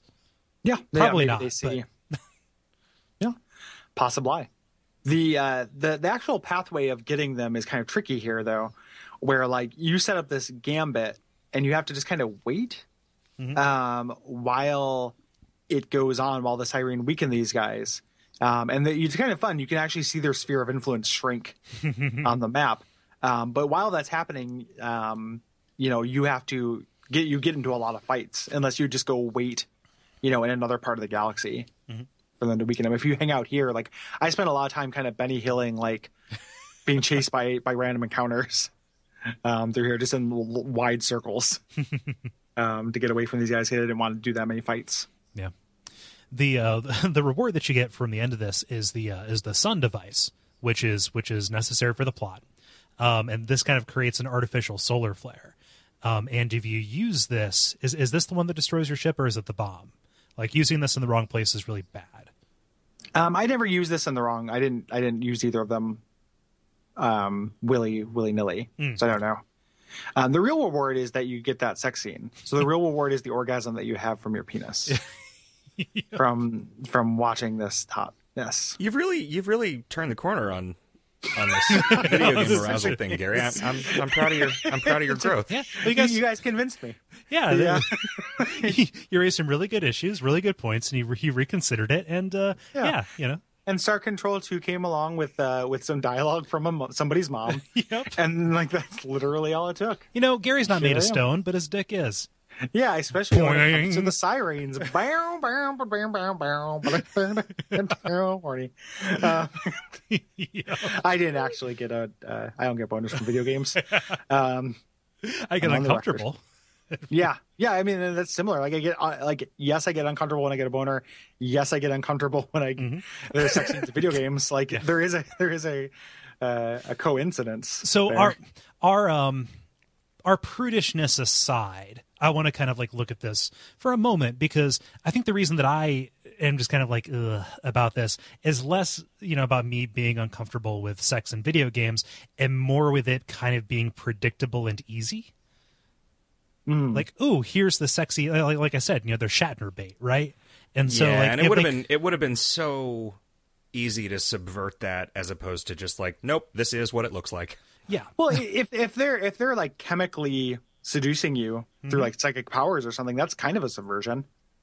You know, like maybe mm. these things actually look like weird little, you know, gross lumps or something. Yeah, but I mean, then like Gross. ending spoiler alert, you marry her, I guess that's true. right? So I mean, uh, ooh, well, I, uh, okay, I guess it could just be a real creepy through line that you're never Yeah, told just about. continue, Yeah. yeah, just continuously being fooled. Even though now that I think about it, that doesn't make it better because then that's kind of rapey. yeah, Um, if you're get, if you're getting like psychically coerced into falling in lust yeah. with this thing, so you're right. Like on either way you look at it, it's pretty gross. It's Yeah. either easy or gross or gross. I'm just it's looking that at- triangle. I'm just looking at it in terms of like what would set up the better gag, and like even if they just did like the Futurama, Fry wants to live with a mermaid, but he can't figure out where it goes. Like, okay, cool. Just like use that to kind of play into the stupider side of this Razor's Edge. Like, I would have been perfectly fine with that. In fact, would have preferred it as opposed to this on the nose thing that they kind of ended up doing. Mild, mildly gross. Yeah. Um, luckily, you know, we can put it behind us until the end, or we spend the rest of our life with with with our beautiful bride, beautiful blue bride. Mm-hmm. Except she's a white girl in the ending cutscene. I know. It's weird, right? is going on with that? I, she, you only see what you want to see, Zack. She wasn't. Oh. She wasn't for me. Huh? You racist. Like-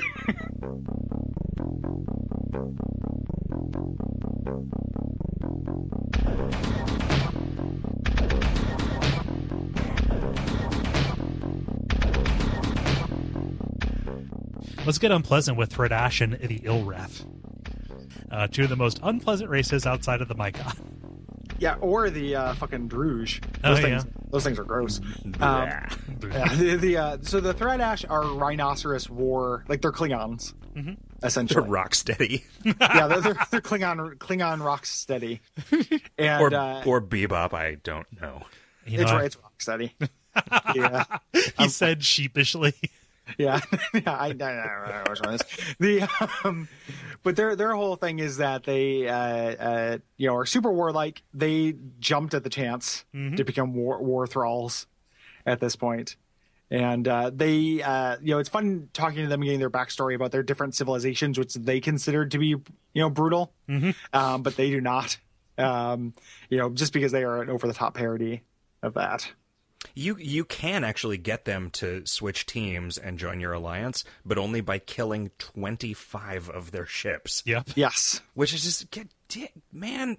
get get dick. Is that what you said? Are Number- telling it to get dicked? Could have been lower. yeah yeah th- like and there's no like i don't think there's like a, a real a lot of feedback to it like i destroyed a couple of their ships before doing the alternate route and it wasn't like they were like hmm you know i show grudging respect for you but let us fight like it was just kind of like i got the same dialogue each time for the first few ones i tried Yeah. and i was just like this is esoteric i'm not going to do it um, which is fine because the the non-standard way to deal with them is great It is. Uh, I, I'm I'm more morally comfortable with killing 25 of their ships than condemning two races, no matter how bad they are, to complete genocidal war. i you know i i had no problem fucking over the Ilwrath those guys Yeah. are shitheads and the Thraddash are shitheads Did you too. say shitidiots? no i wish i had I, I said i said shitheads There's a little bit Uh, of a Skype glitch there. Yeah, I wish I had said shitidiots. Um, it's like the, that's like the the Beavis and Butthead sequel that didn't come out, like the PC adventure game sequel. Um, but yeah, they, they- like I, I had no problem Hmm. sending the spider monsters versus the rhino monsters. yeah. Uh, so this this alternate path, you go and talk to the Ilwrath, and this is where the uh, little detail about their gods being fake um, uh, pays off because you can use your uh, your your your caster uh, that you got uh, uh, from the Spathi in order to in order to talk to them, and they immediately believe that you are their god. yeah, it, it's it's a it casts illusions. Yes. You know, and they even say like if you're up in the sky, you can make uh, your captain. He says like you can make somebody believe that uh, you know you're God himself coming down from the clouds or something like that. And uh, you you trick them as their twin gods into looking for you know hardier prey, and they go af- after the Thraddash, and then they'll just go ahead and fight Yeah. for a while. So the Ilwrath are great because they are straight up chaotic evil, like 100%. And you talk to them and they just have this pantheon and everything is just this bargain basement, uh, kind of like uh, deities and demigods level, like the throne of pain. And Yeah, like they just have this cult about being comically straightforward evil. Um, and so yeah, it, it's it's it's not terrible. My favorite thing is you know as you're trying trying to manipulate them, you can get them to say warship instead of worship. yeah. they worship Them worship. to you. refer to themselves as dill rats instead of the ill rat. You can also get them to say wash instead of wash. Um, Okay, you guys are from Michigan now. yeah, like oh, I worship it. It turns them into goofy. Get them to say garsh instead of gosh. Yeah. I don't think any of that stuff sticks around after that that one conversation, but uh, it's No, it, that'd be awesome if it did. Like if you're literally just influencing their their their vocabulary. Um, but it kind of kills two birds with one stone. Mm-hmm. Um, setting these two these two races against each other. Yeah, this Um, is uh, this is this takes a long time to happen. Yeah, it A- does. As you see, there's kills spear. one kills one ri- one rhinoceros and one spider with one office supply. Is what Yeah, exactly. One standard issue Office Rock. yeah. So after the dust settles, you can go get this aqua helix, which again, you have no idea why you're collecting these things. You're just Hmm. getting them. Yeah. Essential uh, rule of thumb in this game is like if a homeworld becomes abandoned, go check it out. Yeah. because there'll be a plot coupon there. Yeah. Um, so let's talk about the uh, the Chen, and we, we are rounding the curve on this. Like, don't Yeah. think that after we do all these races, then we're just gonna be like, okay, you start the plot heading off to get this device. Yeah. like we're covering that now. Yep. This this is the plot of the game. So, uh, bear with us. We're like audience. right We're- on the cusp of the end game. Don't worry. Yes. Yeah. Thank Like- you. We appreciate your patience. Again, we- and we- Zack, I appreciate your patience as well. Yeah. No, I'm having a great time. Yeah, yeah. Okay. I just reiterate, this is the structure of the game. You're going and finding these different civilizations and, and, and exploring them and doing, you know, whatever you can to get whatever you need off of them. Yes. And and all of these things can largely be done in whatever order. Right. Yeah, this is the order that like is kind of the according to wiki order for it, but it also makes the most sense and is the easiest because like there is a little bit of progression as you go further into these places. You are going into more dangerous space, and there is an advantage to doing that after you're a little bit more research or resource rich, so your flagship is hardier. Um, like specifically going over to the Mycon, like you know that's in dangerous space. Um, over on the east side of the map, and you're you're just south of the uh, the Ur-Quan. Um, so like it is nonlinear. Like you could just go do the Syreens right away. It's probably not advisable though. You know, um, there are people who do like uh, I've seen on YouTube like minimalist challenges for this game where you're literally just like I'm going to upgrade my ship as little as possible and do only the things that are required. and that's really like interesting and weird. Like that this game inspires that the same way there's like the low percentage Super Metroid runs. Yeah. Does that include navigation? Uh, uh yeah. Oh god. I watched I watched a than I have. 35 minute speed run last Huh. night. It was Yeah, insane. is one of those games where if you know what you're doing, you could literally just and that's that's awesome. Like that is a cool thing where the the meat of the game is in like is definitely in the journey. As much as that's a cliche, like you know, it, it's like Myst, I guess, where like you have the solution to the puzzle. oh, it's know. a surrealistic adventure that will become your world. Yes. yep, exactly. According to the box, yes. Yes, it's exactly like that. Yeah. Um, let's talk Chen, Chenjesu and Yeah, the crash test dummies. Um, yeah. so these are these are two races that are kind of trapped under the same shield. Uh, I forget which is which, uh, but I believe the Chenjesu are um, are rock people and the are uh, syn- synthetics, right? Yeah. yes, Yeah, and, and so they, they're- they're merging. yeah, they're they're like researching a way to merge together so they can break out of the shield, which is going to be really good technology to have. You know, nice Yes. to know, but they just need like a little bit of a kick. Um, you know, like oh, we, we need the power of a thousand suns uh, in the palm of our hand, uh, which you have in your Let's hole. get the sentry. Yep. Yeah, yeah. Uh, deep dumb Marvel cut. um, but yeah, the uh, you you happen to have grabbed this from the Syreens, uh, so you can you can blow up their shield. yeah, which um you you hit fast forward on their merging thing which imagine if just one day there was a bright light in the sky and we all woke up just merged with house cats. Yeah, Oh man.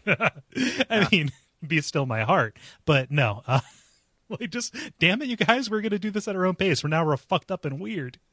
Yeah, that would be really strange. yeah Like you're just shaking somebody's hand at the time and just like bam. yes it There it is, goes. it, it is the plot of a twilight zone episode and they are now the Chmmr yes, which is is oddly uh, as easy to pronounce as either of the other yeah which names that they had, even though it has no vowels. i just realized how clever that is a Chmmr chimera chimera Yeah, yeah Oh. I, I also just realized how clever that was, and also how clever you are, Kole. oh thank you Aw, you guys. I just realized how clever I am for recognizing that when I played the game. Kole, I just realized that Gary's kind of a dick. It's just epiphany after epiphany. Kole, I just realized I'm not talking to Zack. Will you tell him? Mom, Dad, please. oh man. Yep. So uh, the Chmmr, they, they, you know, they, they put this crazy Doctor Moreau atrocity you committed aside and say, all right, here's the game plan. We figured out exactly what we need to do. We know about the Sa-Matra, which is this battle platform at the center of the universe. At the center, It, at the it center sounds of like this a kind of kombucha. Uh, Like it sounds like a brand of kombucha. yes yeah but uh, they, they kind of say okay here's some things that we need we need we need a uh, uh, some way to attack them psychically and also we need a bomb in in order to blow it up right yep. And Yep, so, yep, yep. like that's a little bit of what we've been assembling this whole way through like by getting the talking pet by getting this uh, oh we haven't got the talking pet yet whoops um We know of the talking pet, yeah, though. yeah. Um, a- and, so we're kind of like headed out in order to get that and uh, learn what these different colored artifacts are for. Yes. Yeah, like by going to the Utwig or Utwig, uh, I learned, um, who sound exactly like Lemon Grab in the VO. Yeah. I read them as more like morose, like "Oh, I'm sorry, guys," but instead it is straight up Justin Roiland just screaming neurotically. Yes. Yeah, Yeah. And they're creepy because they constantly wear a mask, Mhm. which is pretty spooky. Um, these guys aren't that well developed, I feel like. yeah, The Wig and the Supox, like, there's not that much to them. Um, I wanted there to be a little bit more. Like, Yeah. the, the Supox just like you a lot, yeah, and the Utwig are just kind of down. yeah. Um, So the Utwig are down because they have this device called the Ultron, which is voiced by James Spader and tells them everything that's going to happen in the future. They think. um, yeah. and uh, they're, they're so depressed because this thing is broken that they're considering using this precursor bomb to basically commit species-wide suicide. Yeah.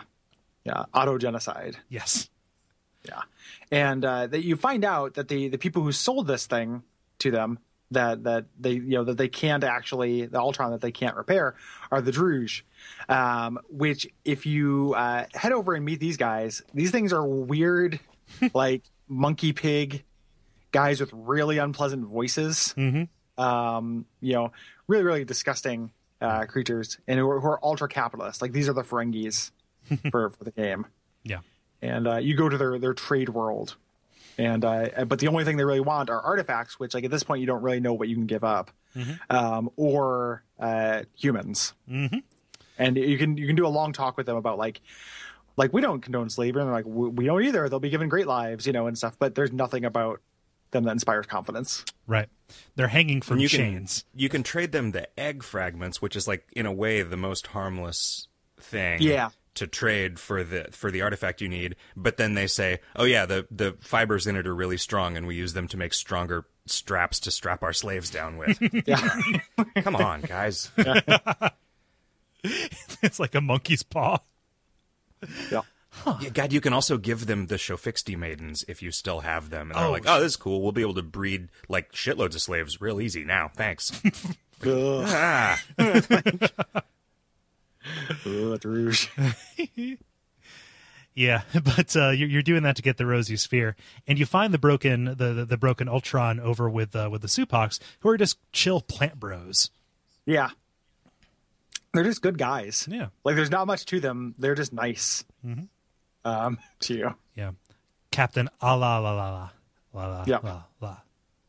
Yeah. It turns into a Christmas Carol halfway through. Yeah. yeah, Can you? I don't know how how open this is. Could you take it upon yourself to just like clear the Druuge from the Earth or from the galaxy if you wanted to? I think the home worlds always have an infinite number of ships. I, I think so too. You could like just kill every Druuge you run into, but you'll you'll never be able to. And that's one thing again, like because it's been you know forty minutes or so since I brought up Starflight. Um, the end game planet destroying stuff you get in Starflight, you it's up to you to use it on the right planet. So if there's a race you really don't like, you can go and destroy them and wipe them out of the galaxy. if uh, and you get a couple of them. So if there's anything like if there were Druuge in that game, you could just be like, well, I decided this galaxy would be better without Druuge, and uh, and just take them out if you want to. Not that I condone like genocide in any way, obviously. Eh, against Um, these guys, I think you're. Yeah, these guys. I mean, these guys are real for- shitheads. Like this would be a justified war. Like I would enlist it. This is like the World War II of of Star Control Two. yeah. Like once we went to war with the Druuge. Yeah. Uh, so so you combine all these all these artifacts uh, into the broken Ultron to repair it, and the uh, the the Utwig do like a complete 180, and now they're chipper and they're back to their mask loving ways. Yeah, and they tell you uh, where their bomb is. Yeah. And of course, the Druuge, being the shitheads they are, they want to poach the bomb and they give you a whole, we're not so different, you and I speech. Yeah. I was like, no, no, yeah, we well, we are. Um, and you have to fight a thousand of them. Like, you have to a really long fight with these guys. Yeah. But yeah, this gets you this gets you the bomb, and everybody is terrified of it because it is a bomb that will destroy planets. Yeah, it's the ultimate nullifier from Fantastic Four, essentially. Like it, it is, it is just like the, the thing that will just destroy whatever's in its path. So it is the ultimate deterrent. Um, so we're almost done. We're we're at the last pair of uh, kind of racial pairings here: the Umgah and the Dnyarri. So you go over, and these uh, these Umgah, uh, you've been hearing about them as these great genetic engineers. Uh, they're a race of Krangs. Yes. Yeah. And they're great. like th- this is really this is really good dialogue in the game too because they're goofballs and when you're talking to the captain he was saying like oh you know they had a good sense of humor. I thought we could definitely be friends with them. But as you talk to them you realize that the pranks that they pull are literally just ruining races. Like Yep. they're responsible for like per capita like you know 40% of the misery in the galaxy as opposed to you know 60% from the uh, they're the- they're the ones that made the Spathi choose to be combat thralls when they wanted to be fallow slaves. yep They, Um, they- they they're- the ones who fabricated the gods of the Ilwrath. Yep. Yeah. But so there's a, I feel like there's a third thing that they did that was super shitty too that I just learned about. I'm trying to remember I can't remember. what Was it it a is. Pkunk thing? I think it was. I think it was at least down in that that quadrant. I think it was uh, with with the bird people um, down there. But they, they just that's what they do. And when you talk to them, they're just like, you know, like this this was good. you know, like there there's like literally like no empathy in them. um Yeah. But uh, you find out that they're being controlled by this Dnyarri, right? The talking pet who is, you know, basically been sent there for repair. Uh, the conk on the head that it, uh, that, that it got helped it ascend and actually become what you know the talking pets originally were, which are these psychic master race. And Yeah, Yes. the Umgah found all of the, the genes inside the talking pet that the Ur-Quan had specifically suppressed in order to enslave them, and so returned it to its former glory as a psychic overlord. Yes. Yeah, Yep, yep, yep. And So- they get real mad if you start ta- asking about the talking pet. like uh, early on, you can ask about it as soon as you come here from the uh, Arilou Lalee'lay, and they get real mad. So Yeah. Uh, but uh, the attacks don't work on you because you have this um, you have this uh, psychic shield, the Taalo shield. Yeah, the Taalo shield. If you go there and you don't have the Taalo shield, the talking pet is like, go seek death at the hands of your enemies, and then like the screen fades out, and then two weeks pass, and you're just in the middle of Ur-Quan space. that's awesome. I love that. That's, That's great. Yeah. Yeah. Um, but uh, he sends the you know the, the the fleets at you. I forget what ultimately gets him to submit. Like actually, when you say, "Oh, we're going after the Ur-Quan," and this guy says, "Yeah, I, I totally have common cause with you with you guys." Is that the case? Um, and the fact that he it doesn't work on you. Oh yeah, I think like uh like you know I think you just kind of take him, you know, because you're immune to the to to his powers. yeah. And he's frog sized. Yes, yeah, yeah, and, and he's tiny and he's cute. He's a pocket pet. um, the uh, and the Umgah at this point they praise you as a hero because you freed them from the slave that they inadvertently opened, but then think it would be funny to give you some ships to fight them with and then betray you. Yep. Um, They 'cause declare it's a- you the a- king, and then blow the king killing horn. yeah, exactly. They're just being goofs. Yeah, so you make you make your one final. Now that you have all these things, um, you you head back and you do your kind of final run up. Um, you know, you once you install the bomb on your ship, it takes up a certain amount of space, and you can never get that back. And uh, hopefully, you've been upgrading your things um, by trading, you know, uh, Rainbow World data to the the Velvet Fog in order to get like the enhanced, you know, fuel and enhanced uh, weapons and stuff like that. And you start entering the end game. Yeah. I, th- I think that what happens is, uh, yeah, okay, yeah, you, you have up upgraded those. I thought what you were saying was you can't change anything about your loadout. You actually have to rebuild your ship. Is uh, is- yeah, to, to to carry the bomb. Yeah. you can change some things about your ship, but you can't change. You do have some kind of slots that are now permanently taken up by the bomb. yeah. Yeah, So this is a weird thing because like up to this point I had actually been really relying on my flagship. So this was a little bit of a wake up call to actually um, start using the fleet more. Just Yeah, because the and- flagship is so powerful. luckily you get the uh, the Chmmr when they come along. They give you amazing ships. Like the uh, the Chmmr. Uh, what are they called? Like The, vanguards av- or the avatar, yeah. That, Avatar. That um, Yeah. the the whole point of the fusion of their races was to sort of produce the hard counter to the Ur-Quan ships. Yes, yeah. Um, and you get they give you unlimited money Yeah. at this point, so you can build whatever ship you want. mm-hmm. yeah. and you can load it out like this is th- this is them kind of saying like okay this is our last hurrah it doesn't matter what we do after this so let's kind of just go nuts so there is no tomorrow Yep. yeah Um, so the kind of things you do, um, your your buddies, uh, the the Utwig and the Supox are harrying the uh, the Ur-Quan space to distract them. Um, when you get into their space, you see like a thousand ships, and uh, luckily the uh, talking pet confuses them and messes them up, um, giving you kind of a clear shot to the actual Ur-Quan planet. Um, which this is there's a little bit of um, once you have lost a couple ships, um, this is where the whole bit with the uh, Pkunk um, pays off because you'll get the Pkunk ships and the uh, what is the the other race, the other birds, the Yehat Yeah. ships. Um, so you get those guys and they're good. It's a little bit too little, too late. And at this point, like I'll admit, like I was in Android mode, which makes this whole thing not actually happen. like literally, this last little bit where you have to go up to the Sa-Matra just fades out and gives you the ending. oh wow Yeah, it, it is a real anticlimax. I tried, to my credit, like I reloaded a save and tried to do it, but I just Mm-hmm. wasn't good enough and died because I hadn't been training in the combat. So I kept The getting blown Pkunk up. ships are pretty good for that because you can just kind of skate around and because they shoot sideways, Yep. you can blow up the things that are on the outside of it. But Mm. but yeah, I had, I had forgotten about that. But yeah, I think they just didn't want to deal with writing an AI to handle their weird one-off boss fight.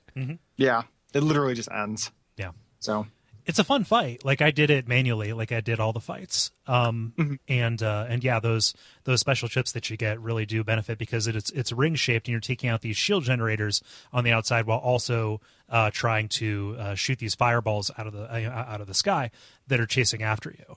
And so shooting sideways is a real benefit. And once that shield is down, um, it creates the vulnerability for you to perform a suicide mission, flying into the heart of it, uh, sacrificing, I assume, uh, thousands of souls. Also, uh, they lead you to believe yourself, and also the uh, uh, also um, the, uh, the the the Dnyarri Also. talking pet, yeah, um, who uh, who protests like he's a real he's he's a real rapscallion. That little guy. I love the science team report. Like, oh man, we're doing like crazy things because this guy's on. yeah, and that's that's kind of the that's kind of the game. Mm-hmm. Um, you get your little uh, your uh, ending, which is that like you were telling this to your kids, um, s- straight up uh, like Klonoa Mm-hmm. style. Grandpa, grandpa, or uh, not Klonoa. Sword what of am I Mana. thinking of? Sword of Mana. Yeah. Yeah. Yep. Yeah, that's my least favorite framing device. It's it's really it's it's down there for me. It's not my favorite thing. Oh, yeah. I still th- I s- like the dream sequence where everyone imagines their real desires Mhm. is probably my least favorite thing. Yeah. like framing device, but like this is pretty down there. yeah. Yeah. But uh, but yeah, like, like you, you you come to like uh, like actually immediately after this, you wake up in a hospital bed. So your your escape pod was blown in half, and uh, you are being tended to by Tamara, and you watch the uh, the, the slave shield uh, dissipate over Earth in the background. Yeah. It's a nice moment.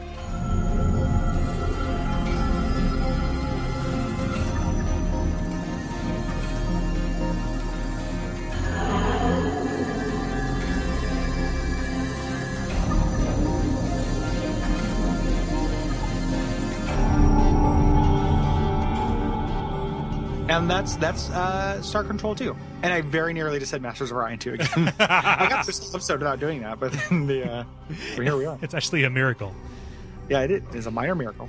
The uh, yeah, so, So- yeah, that's Star Control 2. Final I'm judgment. so glad you guys finally played it. Yeah, so I'm I'm I'm really happy that I did too. This might be one of my favorite games we've done for the show. I think so too. Like I think this is top 10, you know, material for the show. For sure. It's you know, you know just even down to my personal preferences this this plays into it so much and like it's it's one of those weird situations where playing a game that does this so well makes other stuff that came later that cribbed from it like a little bit worse in comparison like mm-hmm. I, I love mass effect and i'm an apologist for that series you know to a large degree but it's so clear like that they that, that they looked at this and saw like, yeah, you know, here this is. Let's take this and iterate on it, and you know, add this other stuff. And you know, I like the combat and the and the latter Mass Effect kind of thing, but just like some of that magic and that goofiness didn't really come through.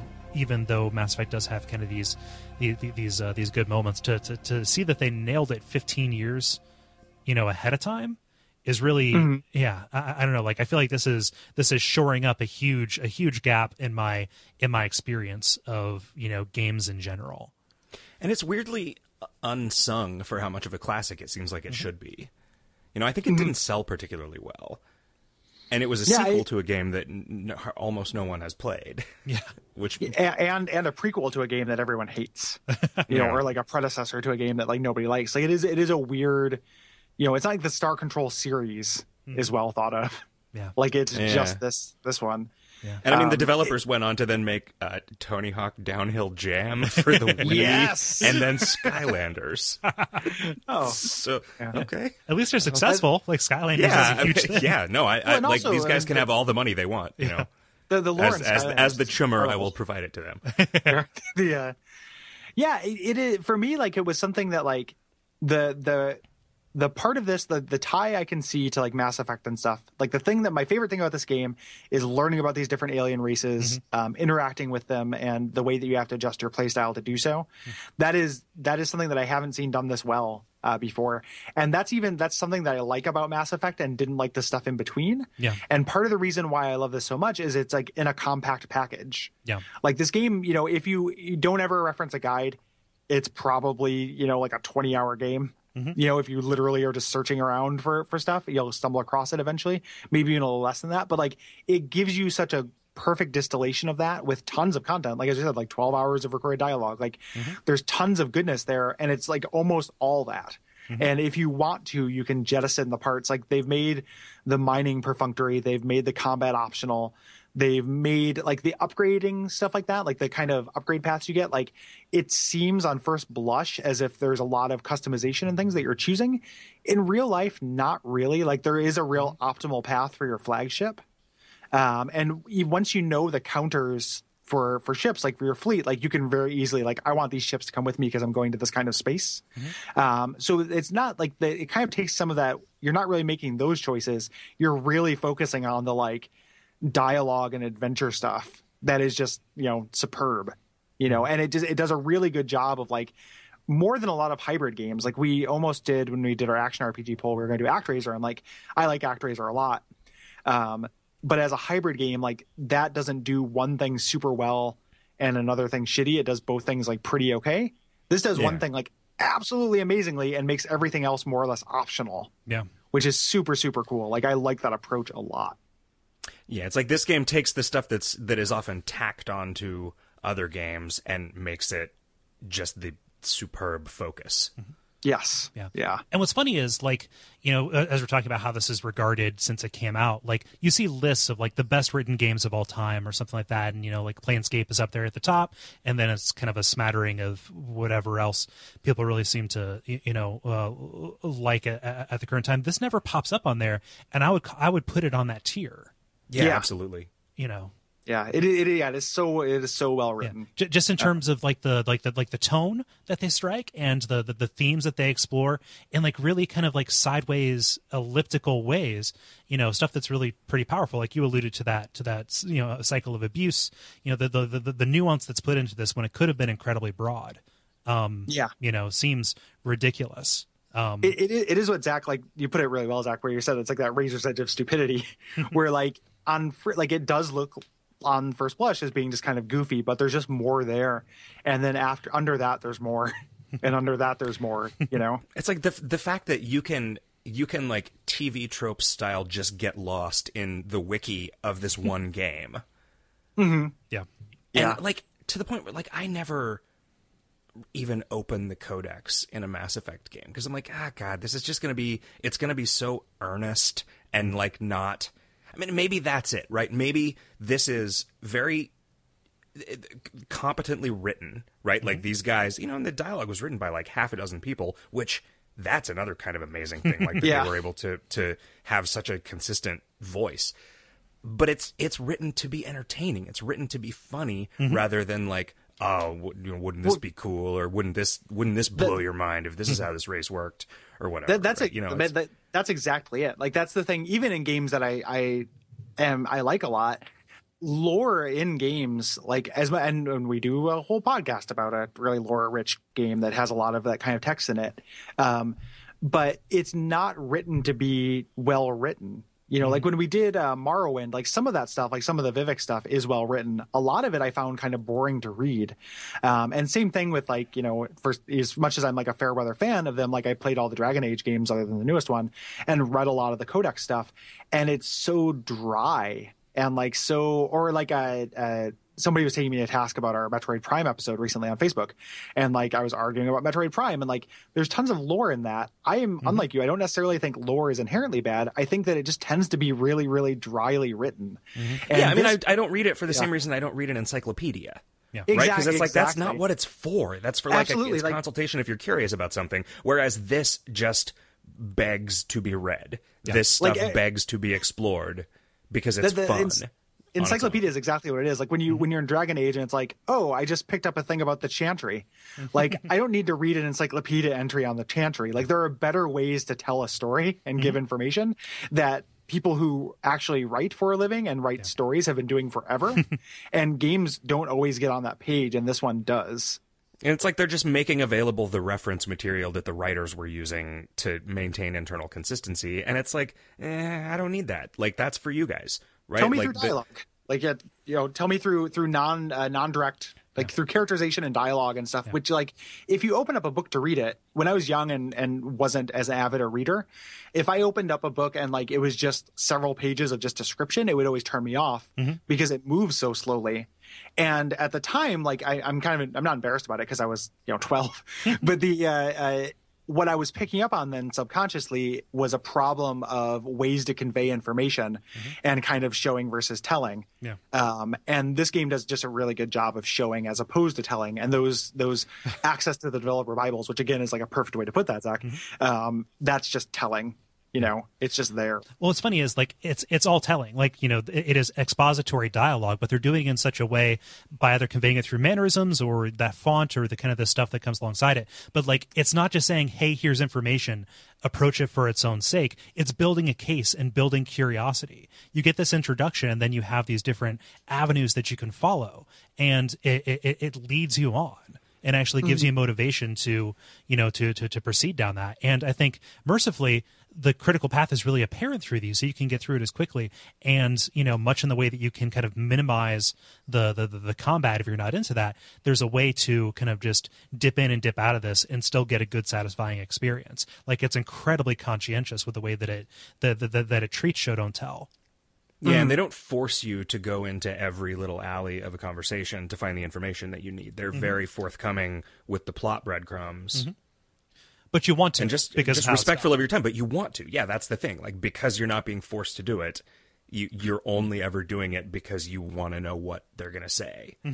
Yeah, and and the individual things where you're talking about reading the wiki, it's like part of it is that uh, I mean, th- this is just kind of a, me summing up something for myself, so it's something that we've kind of talked about a little bit. But like, part of what makes it so good is that the individual stories actually stand on their own in this game, which doesn't always happen. So like again, comparing that to Metroid Prime, like I I love the idea of Metroid games, that world was interesting, but the actual individual stories that were being told in that world wouldn't stand on their own as stories. Whereas, like, I feel like the races, each individual race's kind of quirk and backstory for this is really sketched out in a way that I like.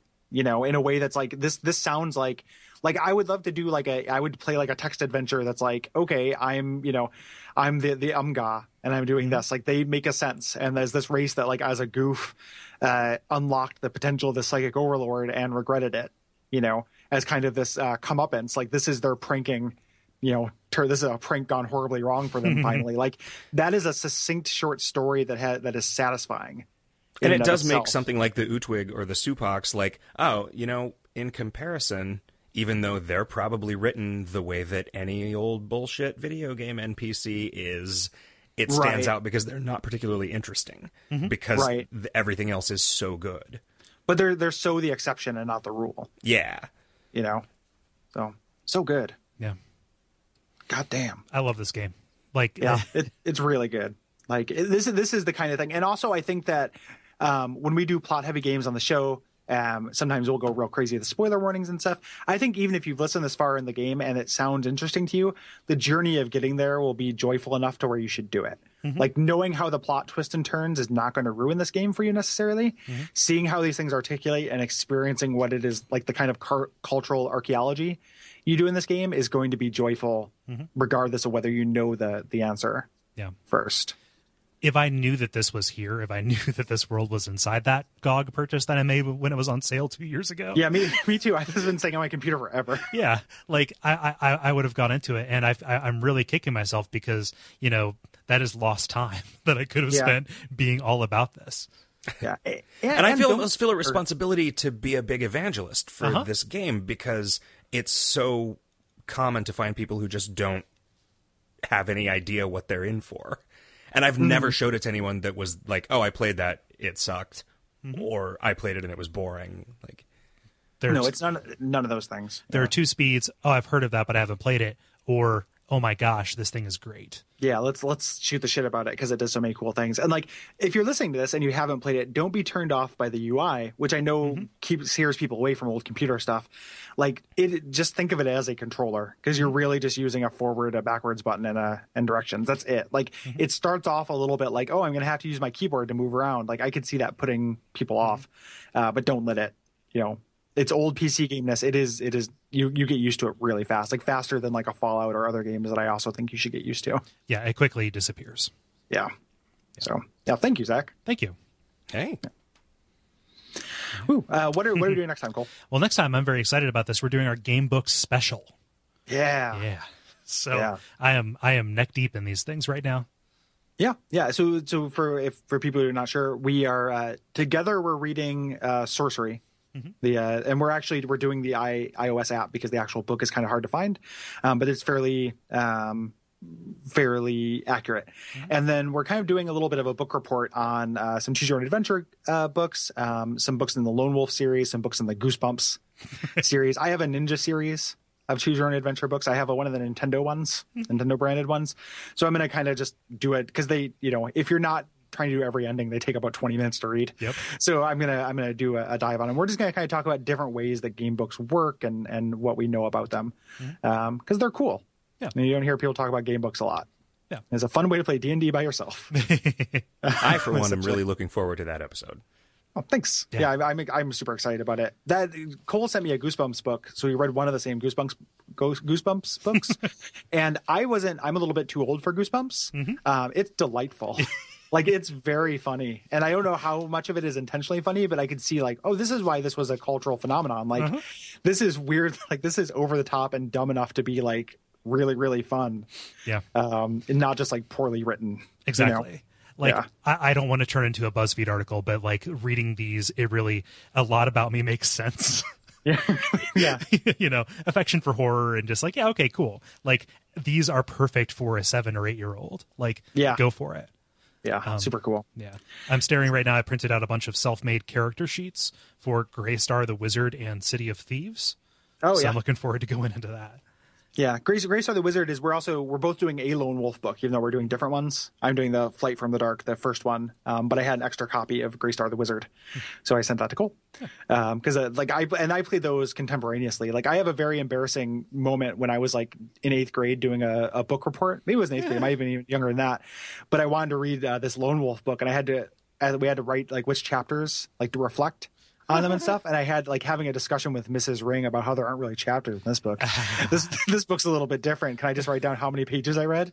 Um, and uh, that's that's not my proudest moment or anything. You guys probably know this, but there is a like a an if not open source, at least freeware PC interpreter for those books that come with all of the data, so you can have a have a computer do all the bookkeeping and stuff for you. If you Oh, yeah, I, I play I played through those and those are really cool. I want to do one of the, at least one of the books doing it on Natural. me too. with the uh, with the you know pen and paper and, and dice or the weird random number generator that they give you, which is like closing your eyes and pushing your putting your finger on a, a number. but uh, I, I've gone through all those and those are great, and those will definitely be uh, in the show notes for that episode. Yeah. Those. I recommend those, even though I think the iOS port of the Lone Wolf book is not great. Um, I didn't get very far into it, but I didn't love it. Yeah. Um, anywho, Yep. um, game books. Game books. Um, after that, we're doing Call of Duty 4, Modern Warfare 1. People were really baffled when we announced we were doing that. It, it is really baffling. I was kind of baffled after I played it. yeah, not not really. Like I, I dug it, but I defy anyone to tell the difference between the machine guns in that game. Like, Yep. is there really any reason to give me like 40 different kinds of machine guns that all feel exactly the same? I mean, Come on, th- there are subtle variations in the no scoping for the pro tier. like very subtle. Yeah, no, it, No, I, I, it is. I am. I am a scrub. Like I haven't. I've, I'm going to do a little bit of the multiplayer, but like that's going to be such a weird episode because we're going to be talking about this narrative experience and like Uh-huh. people people love the multiplayer in that game and still play it constantly. Uh-huh. Uh, it's still really active, Yeah. and we're just going to talk about the narrative. But it is. It is. Uh, it is worth talking about. I can say with confidence, having beat it. Yeah. Um. Yeah. Um, after that, Gary, I'm going to uh, suggest a small addendum, and by that I mean require three more hours of us. Um, um, not recording, dear God, I hope not. Yeah. But we're gonna do. We're going to put our first six hour episode. yep. No, this is uh, so. After that, we're going to be doing Commander Keen: The Goodbye Galaxy Saga, which is uh, encompasses Commander Keen's four and five. yeah. They're both Yeah, we- incredibly short. Like I played them, and it's like, oh, we can finish out this story really easily. Yeah. And it's it, that's a it's a weird like we never talked about this, but to a certain subset of the population, like platformer like PC platformers were what they did. You know, they didn't have Mario; they had Commander Keen Yeah. and Duke Nukem 2D and stuff. so uh, I'm looking forward to that. I've always had an affection for the Commander Keen games, Me too. and uh, I mean you can play Pong on your watch. Yeah. It's great. Why wouldn't you do that? Um, yeah, and and we have our rest of our stuff planned up through episode 100, and it's great. yeah. So I'm really excited. Up, to, up through episode 101. Oh yeah, Yeah. yeah, 101. And we're going to do another poll soon for people who back us on Patreon. So look forward to that. Mm-hmm. Um, yeah, Zack, where can people find you? Uh, they can find uh, my my podcast, Video Games Hot Dog, at videogameshotdog.com. Uh, I'm on Twitter at Zap Jackson, and uh, my uh, video game that I've been working on for 12 years is called The Kingdom of Loathing, and it's at kingdomofloathing.com. Yeah. Recommend it all. Definitely. Yeah, we really appreciate you coming on. Hey, thank you so you. much for having me. I, I'm I'm really glad you guys finally made it to this game. Me too. Me too. Um, if you want to uh, support us, you can always leave us a rating or review on iTunes. Uh, people have come out in force for that, and I kind of shamelessly asked. Uh, but I'm glad you did because it was very nice, and I hope that no one was saying anything they didn't mean. Right. Um, but thank you for that. And uh, you can also support us on Patreon at patreon.com forward slash duckfeedtv. People also came out in force to uh, buy the shirt, the mascot shirt Oh, sure. that's going up, um, which I believe the campaign is going to be closed by the time um, that that goes, you know, goes away.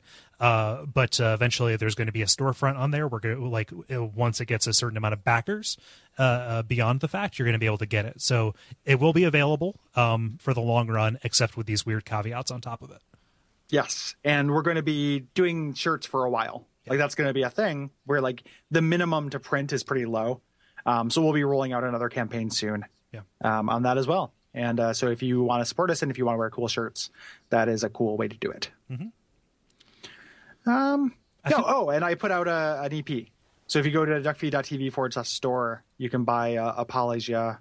Apologia. I never know how to pronounce that word. Um, I just titled it, but it is a, a short musical thing for two bucks. Yeah, it is a. It, I, I listened to it last night when I put it up on the store, um, and it, it like uh, it's delightful. It's it's Gary thanks. playing around with uh, with the Korg DS synthesizer as opposed to Mario Paint. There is a Mario Paint song on there, but uh, but it's good to hear you branching out. Yeah, thanks. Yeah, some of some of that stuff is new, some of it is old, actually, um, that I've had for for a while. But I want to mess around with Korg DS some more because that's another fun way to make music. Yeah. Um, yeah, so I think that's probably it. Just about. Yeah. So thanks everybody, and uh, until next time, what should they watch out for? Cool. They should watch out for the uh, oh gosh, what's the name of that fish race? the Orz, because Yeah, I don't like Orz. I don't like the way they're looking at me. I don't like it either. Yeah.